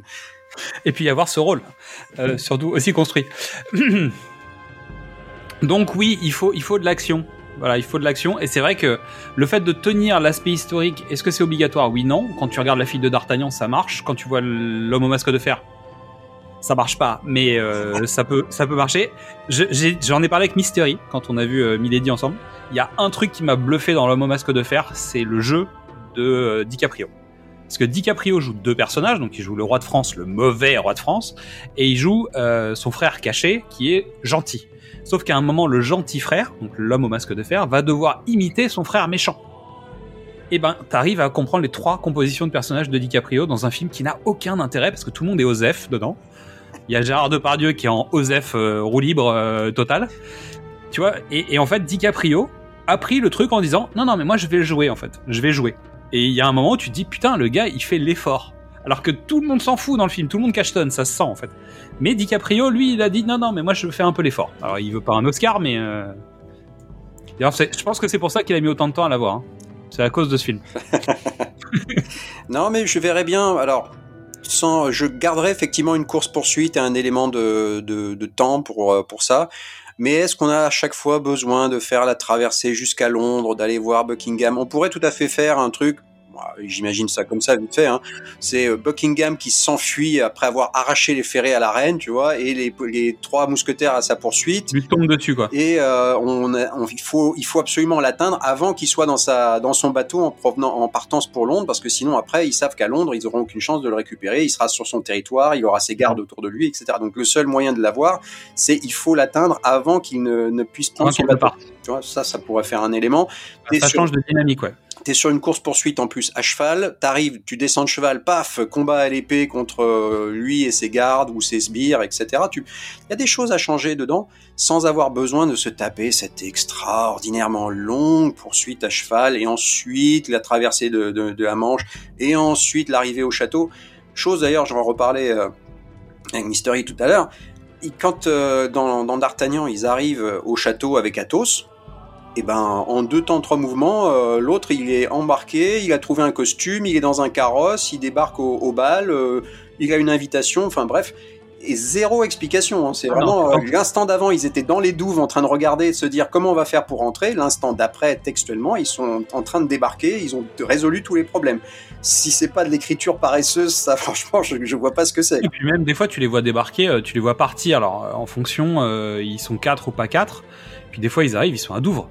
Direct, ou à Calais. Et à Calais, alors parfois, il y a l'édit de, il y a l'édit de, de, du, du, du cardinal de Richelieu qui dit en fait le, le port ne doit pas fonctionner, aucun bateau ne doit partir sans l'autorisation spéciale du cardinal. Des fois pas. Euh, des fois, ils arrivent directement en Angleterre, je sais pas comment ils sont passés. Euh, y a, tu vois, il y a, y, a, y a plein de versions là-dessus. C'est-à-dire mmh. que en fonction de comment t'as créé tes antagonistes, quel rôle t'as donné à Milady, parce que c'est ce qu'on disait tout à l'heure. Est-ce que c'est vraiment la de Winter qui est donc la, la l'ex-femme de l'ami de Buckingham ou pas ? Est-ce qu'il y a Lord de Winter, le frère, qui est là ou pas ? Parce que c'est aussi d'autres personnages complémentaires qui vont créer aussi ce, ce rôle-là.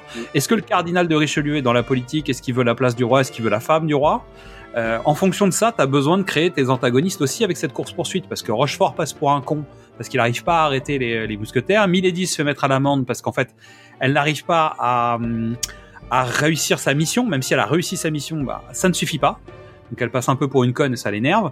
Donc tout ça fait qu'en fonction de comment tu as choisi tes personnages à l'intérieur de ton intrigue globale, tu as besoin ou pas de cette course-poursuite très détaillée ou pas très détaillée. Ce qui m'amène à la dernière question de notre émission, qu'il ne faut pas rêver, hein, on doit la monter en moins de trois jours, ça va être compliqué. euh, mais bon, on est large, on est large. Euh, est-ce que la deuxième partie est obligatoire ou on peut s'arrêter au triomphe des mousquetaires qui rapportent les ferrets ? Bah, on l'a vu hein, régulièrement en fait à la scène de Star Wars où ils récupèrent leurs médailles, tu vois, et le roi vient en disant ouais vous avez bien travaillé, la reine débarque des fois en, en arrière-plan en disant merci vous avez sauvé mon honneur et tout ça. Euh, donc est-ce que t'as besoin de plus que ça ? C'est pour ça que les ferrets sont adaptés si souvent. La deuxième partie est une conséquence de la première, elle est moins épique parce qu'il n'y a pas ce compte à rebours aussi. Donc régulier... en fait régulièrement c'est plus facile d'adapter les ferrets parce qu'il y a un vrai concept de compte à rebours avec de la pression, avec des, des scènes épiques normalement, avec des sacrifices, avec euh, des combats, alors que dès que t'arrives dans la deuxième partie bah... le soufflet il redescend et soit tu réécris tout. Euh... C'est pour ça que Paul W. Anderson n'a jamais adapté son, sa deuxième partie, c'est parce qu'il n'a jamais trouvé un truc suffisamment épique pour aller au-delà encore plus de, des, des flottis euh, de, de bateaux volants et de, de mecs qui s'affrontent sur le toit des cathédrales, quoi. Ça, franchement, mais c'est clair, en plus c'est ridicule, c'est-à-dire que la, la scène de fin, parce qu'évidemment il fait une ouverture sur une suite, hein, la scène de fin c'est Buckingham qui veut se venger, il est avec Milady et il dit ouais on va attaquer la France et là il a des bateaux. Mais tu sais que, alors, ça a l'air con avec ta scène de bateau. T'avais des bateaux qui volent. Pourquoi tu crois que ça va nous donner envie de voir la suite avec des bateaux ? Il aurait eu des voitures. Il aurait eu des voitures, tu sais, qui roulent sur l'eau avec, tu sais, genre le désert ou je sais pas quoi. Ça marche mieux. Pour m'être cogné tous les résidents de tes villes, et je dis bien cogné, c'est il fait tout le temps ça. Il fait tout le temps ça. Je te finis mon film en l'ouvrant avec une scène épique. Ouais. Oui, mais une épique. En fait, justement, ce que je reproche, c'est que quand t'as eu des bateaux volants, je veux dire, il t'a fait les Pirates des Caraïbes dans le ciel. La, sa scène de fin, son, son côté épique, c'est d'avoir des bateaux sur la mer. C'est nul. Non, t'as des bateaux sur la mer, et ensuite, t'as le plan qui remonte, et tu vois d'autres bateaux dans les cieux, et tu te dis, oui, ah oui, mais... il a mis, il a sorti toute l'armada complète, tu vois. Tu vois, ça, ça marche moins bien. Il y a, ah, il y a un truc, il aurait eu un méca robot, tu te dis, ok, là, ça pète, tu vois. J'ai vu donc D'Artagnan en salle, j'ai vu le générique de fin, complet, tout ça, nickel. J'ai revu D'Artagnan en vidéo, ils ont rajouté une scène extraite de Milady à la ah. fin du, euh, à la, à peu près à la, à la fin, fin du la premier, de la première partie du générique, de manière à pouvoir annoncer que, ah, attention, Milady arrive juste derrière. Sauf qu'ils ont pris texto directement une scène où Milady, elle est habillée, elle est en train de discuter avec Richelieu au milieu de la forêt, là, en train d'expliquer... Euh, voilà, la scène où Athos la, la, la repère. Exactement, c'est cette scène-là. Donc, ils ont pris un morceau de cette scène-là pour indiquer qu'il y aura bien une suite avec Milady dedans, sauf que la version est quand même beaucoup plus efficace. Tu finis euh, le, le film d'Anderson sur... Il repêche Milady dans la Manche, tu sais pas trop ce qui va lui arriver, elle est prisonnière de Buckingham maintenant, ils partent à l'assaut de Paris, tu sais pas, il y, y a quand même un côté, on annonce des choses épiques si tu veux, ouais. Là, ouais. Tu, tu ne sais pas, tu as perdu Milady, elle a sauté d'une falaise à Douvres, et d'un seul coup tu la retrouves au milieu de la forêt, elle est toute habillée, aucune explication sur ce qui s'est passé entre temps, ça, ils auraient pu tourner ne serait-ce qu'un plan de deux minutes, où tu la vois, je sais pas, dans les, dans les filets d'un pêcheur, ou en train de sortir euh, de quelque part, euh, et d'aller, euh, d'aller demander de l'aide à quelqu'un, n'importe quoi pour indiquer qu'elle était vivante à la fin du premier, et c'était bon, on savait que si tu veux, ok, elle est pas morte. Elle allait avoir une suite un peu épique, parce qu'elle allait revenir et se venger, quoi. Bien sûr qu'on s'en doute qu'elle est vivante, si tu veux, il se ferait pas un deuxième volet qui s'intitule Milady si elle est pas vivante, mais n'empêche... Sachant qu'ils ont quand même annoncé Milady en même temps qu'ils sortaient d'Artagnan, donc si tu veux, c'est pas comme si on avait un doute, quoi, sur le fait qu'il y aurait une deuxième partie. C'est clair. De doute sur le fait qu'il y en aurait potentiellement une troisième. Mais quand même, le, le truc, c'est que tu aimes bien avoir un, un espèce de lien entre tes différents films. T'aimes bien finir un truc et te dire, ok, je sais comment le personnage a survécu. Bah, le prochain donc, va je commencer sais là, comment quoi. Il va aller. Là, tu commences honnêtement le deuxième volet. Euh, tu vois Milady apparaître. Et là, bon, bah ok, elle a été capturée. Euh, pourquoi ? Comment ? Aucune explication. Bon, bah, je... on va y aller comme ça, les gars. Hein, c'est tout. Hein. Mais moi, je pense que c'est lié au fait de, de, d'avoir écouté le public. Parce qu'en fait, euh, les déclarations officielles, quand tu tournes tes deux films back-to-back, c'est-à-dire que tu as fait l'intégralité de ton tournage et que tu dis euh, dans la presse « On a écouté vos remarques, on a fait des, on a fait des efforts sur la deuxième partie », bah, c'est qu'on euh, rafistole ce qu'on peut. C'est-à-dire on fait une post-gène comme chez Marvel, parce qu'en fait, c'est mieux de faire une post-gène comme chez Marvel, parce que c'est plus dynamique et ça fait plus jeune. Qu'on reprend l'intégralité euh, du traitement euh, de, de la post-prod pour mettre des patates de lumière partout dans tes plans, avec des personnages qui, sont, qui ont des halos lumineux dès qu'ils se déplacent, dans les deux films, hein, parce que maintenant, euh, les, les, deux, les deux traitements sont, sont faits sur les films euh, des deux côtés. On a remis de la couleur. Je rappellerai quand même, parce que j'en avais parlé au Ciné du Commerce, que la première bande-annonce de D'Artagnan était marron du début à la fin, et que là, il commence à y avoir presque des couleurs, presque. C'est, c'est pas un peu passé, quoi, mais... Donc ouais, ouais, on, ils, ont, ils ont quand même travaillé entre les deux films pour... Euh, essayer d'améliorer un petit peu les critiques qu'ils avaient reçues, mais en fait t'avais tout tourné, donc bah on a un plan, bah non, elle est où Eva Green, bah elle est en train de faire je sais pas quoi, elle s'est rasée la tête, elle a une moustache, j'en sais rien, tu vois, mais c'est, c'est compliqué quand même. Je voudrais juste faire un petit un petit aparté sur justement sur l'esthétique, parce que je trouve ça assez intéressant, et j'ai toujours trouvé que l'esthétique sur ces sur ces films de période était était assez compliqué à faire, parce que bon, t'as les les films des années des années quarante cinquante où tout est propre, tout est clinquant, il euh, y a aucun aucun souci, tu as l'impression de voir tu as l'impression de voir des gens en costume et puis c'est tout, quoi. Oui. Et après, alors le film de soixante-treize, le, enfin le, le diptyque de soixante-treize était intéressant parce que j'ai retrouvé un petit peu le même genre de d'esthétique que ce que j'avais apprécié dans euh, La Reine Margot. C'est-à-dire tu mmh. as cette impression vraiment palpable quand tu les regardes que tu vois des gens euh, vivants Dans, dans leur rôle, c'est-à-dire ils sont avec des costumes qui sont peut-être d'époque ou réaménagés, mais tu sens qu'ils sont dans des conditions plus ou moins comme ça devait être à l'époque, c'est-à-dire tu les sens suants, tu les sens sales, et même quand euh, ils sont supposés être beaux et présentants, tu, ils sont pas d'une, d'une esthétique parfaite. C'est pas net, quoi. C'est clair. C'est Alors, pas la casaque bleue contre les casaques rouges de Stephen Herek, quoi. Ouais, et les, les films suivants, à partir des années quatre-vingts quatre-vingt-dix, en fait, retombent dans, dans, ce, dans ce clinquant du euh, « on est tout propre », alors on vous met un peu de saleté ici et là, et malheureusement, sur Bourboulon, j'ai un petit peu retrouvé ça, c'est-à-dire que les costumes, il n'y a pas de, y a pas d'unité sur les costumes, déjà, ce que j'ai trouvé dommage pour un corps des mousquetaires, c'est que y a, tout le monde est avec des manteaux en cuir divers et variés, mais il n'y a pas une unité de, pour dire... Ça, c'est une troupe de soldats. On a l'impression d'une bande de, de chasseurs ou de, ah, oui. ou de mecs. Je me demande, je me demande si c'était pas un peu ça quand même. Et après, les casaques, les casaques monochromes, tu sais, bien propres et machin, ça c'est pour les apparats, mais en, ré, en réel. Je mettrai un bémol parce que dans la scène de Tréville, euh, où Tréville annonce aux mousquetaires qu'ils sont confinés, ils sont tous dans la cour, ils ont tous la même, euh, le même manteau, la même croix sur l'épaule. Il y a un uniforme des mousquetaires, mais il n'est pas... Euh, ils sont, ils sont pas... crades tout le temps, et que comme tu le disais, en fait, ils passent leur temps à chercher de l'argent pour aller s'acheter des, des fringues et à manger et se payer, et se payer ne serait-ce que leurs épées et leurs balles, quoi. Oui, mais donc, résultat, le fait sur... d'avoir des gens dépareillés, c'est pas, ça m'a pas paru problématique. Après, c'est problématique dans les scènes de combat, parce qu'en fait, c'est bien les rouges et les bleus, parce qu'en fait, bon, bah, même si ça va vite, tu sais que les rouges sont en train de taper sur les bleus et que les bleus sont en train de gagner contre les rouges. C'est, c'est l'avantage de, de la version hollywoodienne, tu vois, du, du truc. C'est ça. Quand tout le monde est un peu crado sur un film marron avec un fond noir où en fait tu vois personne, bon bah, en fait, t'es, t'es un peu dans, dans le Transformer un, tu vois. Où en fait, euh, quel que soit le mec qui tape sur l'autre, bon bah, il y en a bien un des deux qui va gagner, j'attendais de savoir qui est encore debout à la fin de la scène, quoi. Mais ouais, mais tu vois, cette esthétique-là aussi, c'est. Ils sont. On les montre ça, les suants et autres, mais ça donne pas ce même sentiment un peu crade que tu que t'avais auparavant. C'est-à-dire que t'as l'impression qu'ils sont propres, qu'on leur a mis des vêtements sales dessus et on leur a mis un peu de saleté sur le visage pour faire avec.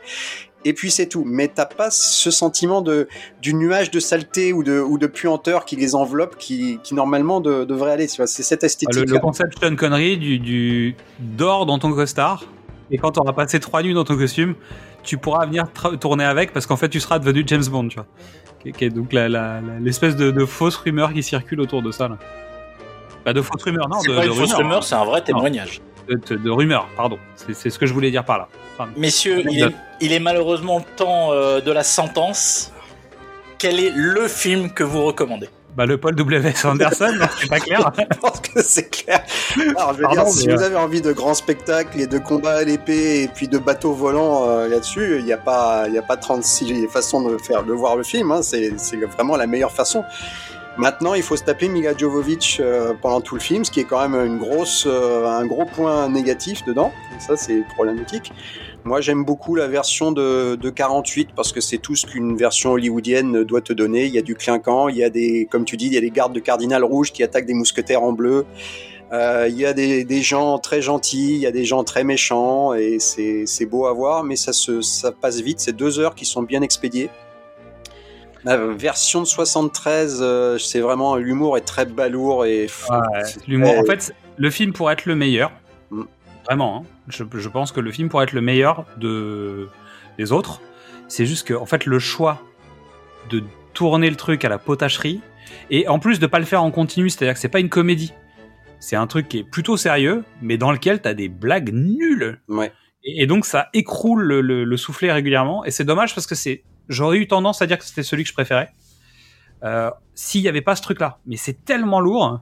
Même les combats à l'épée sont pas top en fait dessus. C'est difficile pour moi de recommander un, un film des mousquetaires où le combat à l'épée est pas franchement un petit peu enthousiasmant hein, dessus. Bah, le problème c'est que souvent t'as besoin d'avoir des gens qui sont des, des comédiens de premier plan et donc euh, bah, en général c'est pas eux qui savent faire l'épée quoi. Donc euh, c'est, c'est difficile surtout dans cette première partie où t'as souvent des plans fixes.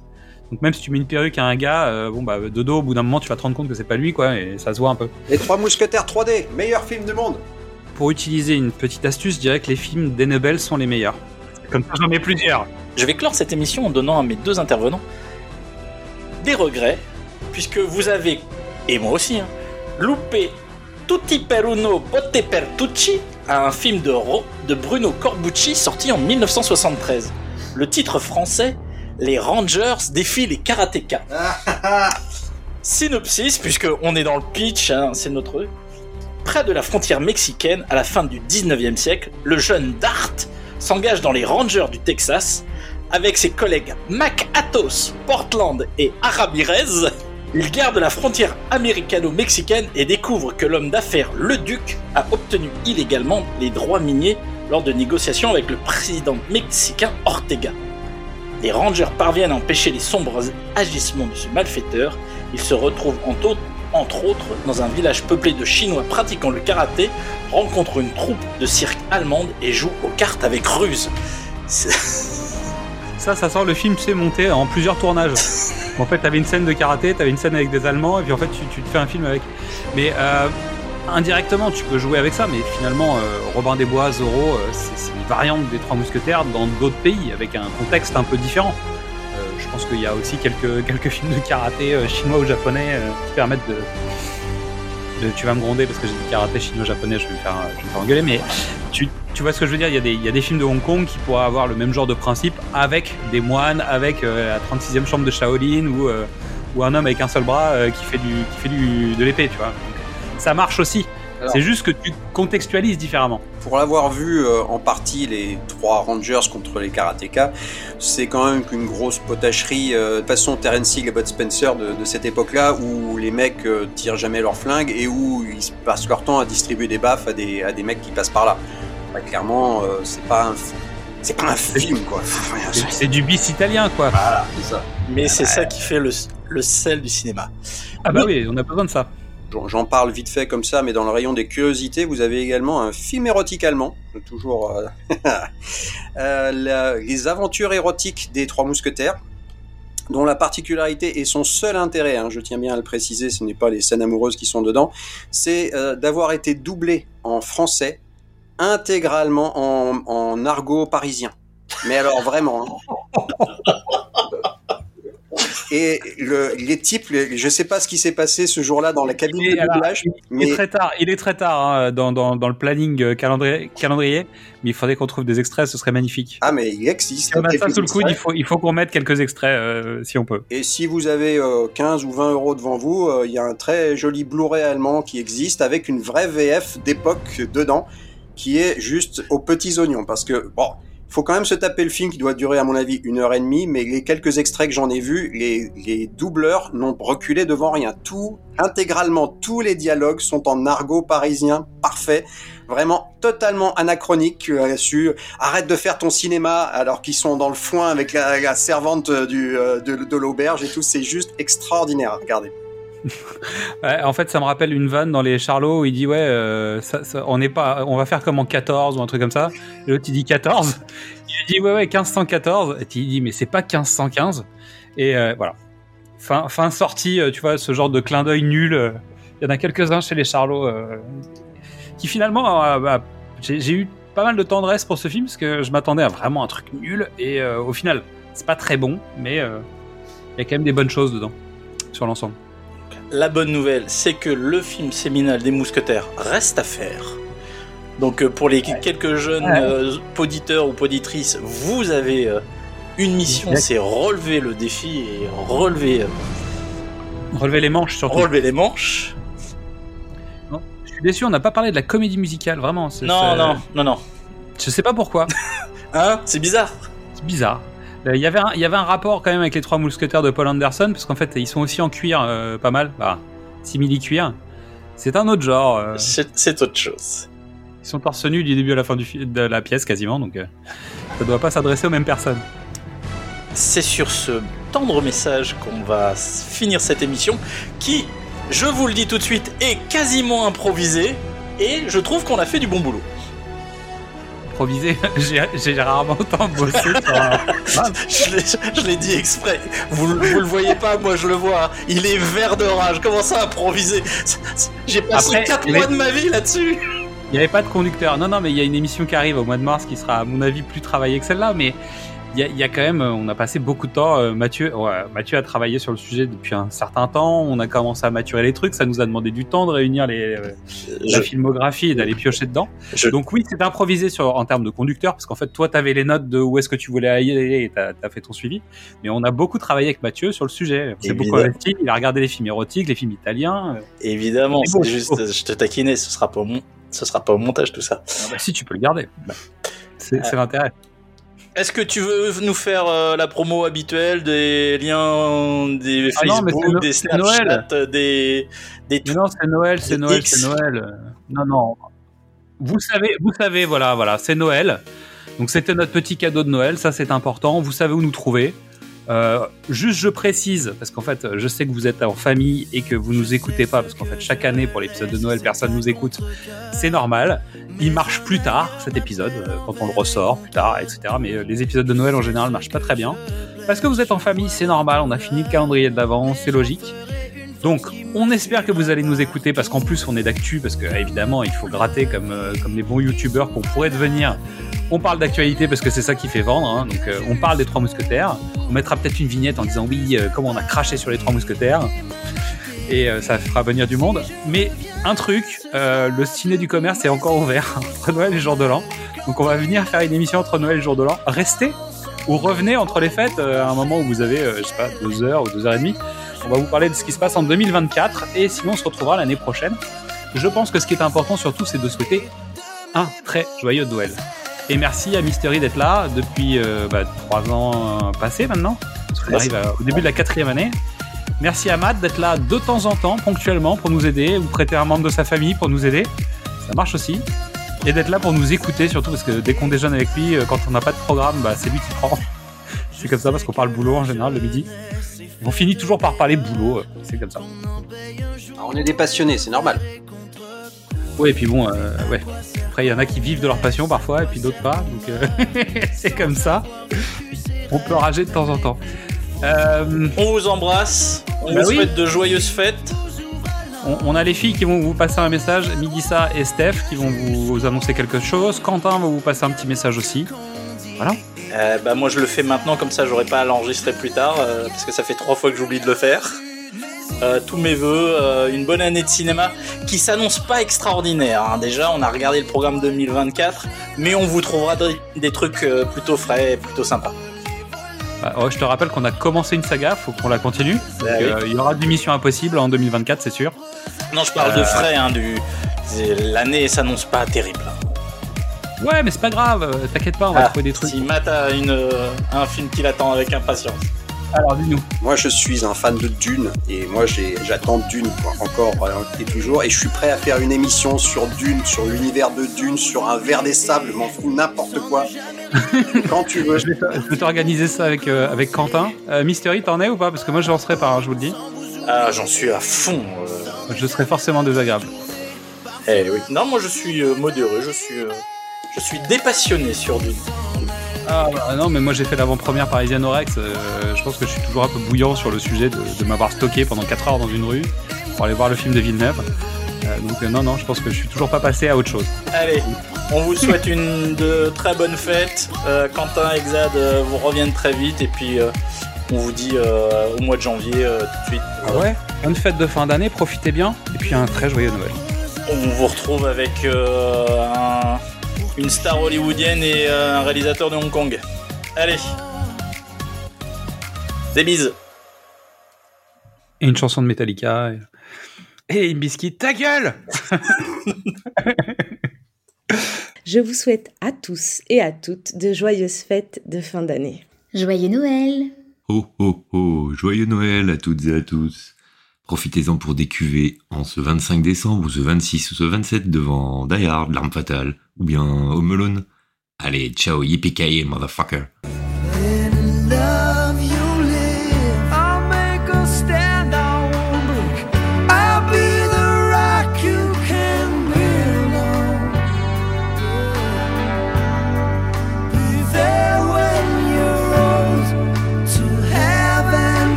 Love inside, I swear I'll always be strong. Then there's a reason why I prove to you we belong.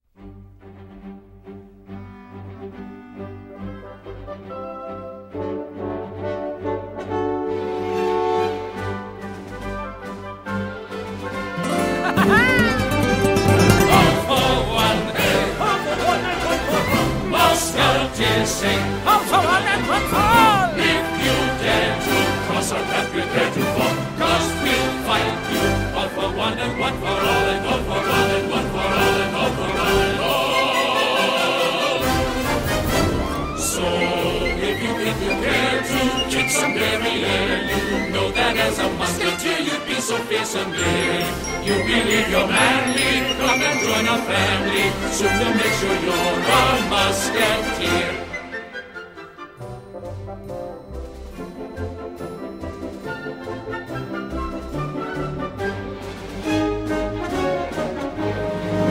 All for one, all men of honor give a throne. Musketeers sing, all for one and one for all. All for one, hey! All for one and one for all. All for one, hey! All for one and one for all. And all for one and one for all. And all for one and all. All for one and one for all. Un pour tous, c'est tous pour un. Lorsque l'on est mousquetaire, un pour tous, c'est tous pour un. On est comme des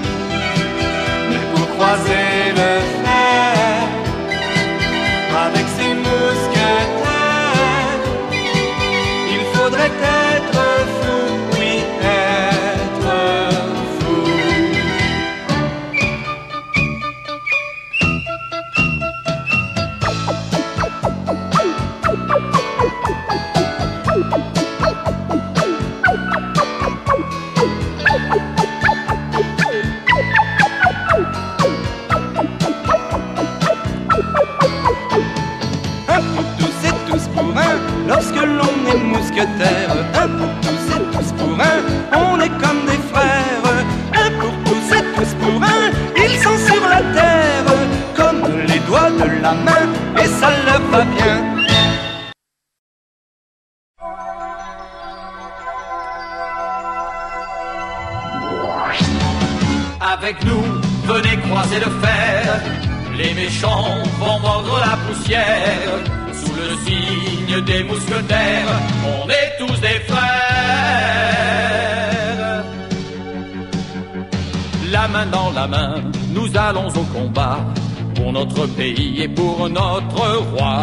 Athos, Porthos, D'Artagnan et Aramis sont deux paires de bons amis. La devise qui nous soutient, c'est un pour tous et tous pour un. On peut compter sur nos épées s'il faut défendre notre amitié. Avec nous, venez croiser le fer. Les méchants vont mordre la poussière sous le signe des mousquetaires. Pour avoir la paix, on fait la guerre. Avec nous, venez croiser le fer. Les méchants vont mordre la poussière sous le signe des mousquetaires. On est tous des frères. Nous passons des jours et des nuits à cheval, poursuivant les gardes du cardinal. Nous nous battons bien, mais après la bataille, nous embrochons des volailles. Et l'on trinque à la santé de nos belles qu'on a quittées, mais avant tout à nos épées, car elles défendent notre amitié. Avec nous, venez croiser le fer. Les méchants vont mordre la poussière sous le signe des mousquetaires. Pour avoir la paix, on fait la guerre. Avec nous, venez croiser le fer. Les méchants vont mordre la poussière sous le signe des mousquetaires. On est tous des frères. Quand on a vingt ans et quand on a la chance d'être né un jour au royaume de France, la tête au soleil et les pieds sur la terre, on devient un mousquetaire. Pour la gloire et pour l'honneur, la victoire nous tient à cœur. on se battra jusqu'au dernier pour la défendre. Notre amitié avec nous, venez croiser le fer. Les méchants vont mordre la poussière sous le signe des mousquetaires. Pour avoir la paix, on fait la guerre. Avec nous, venez croiser le fer. Les méchants vont mordre la poussière sous le signe des mousquetaires. On est tous des frères.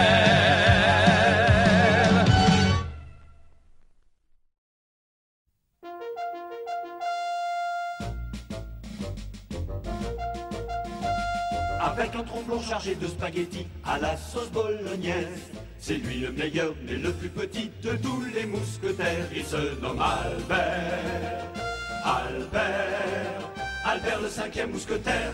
Pour sauver le roi d'un complot terrifiant, il combat Milady. Au trot de sa mule, filant comme le vent, il parcourt le pays. Il se nomme Albert, Albert, Albert le cinquième mousquetaire. Malin, rieur, c'est un vrai farceur, Albert le cinquième mousquetaire.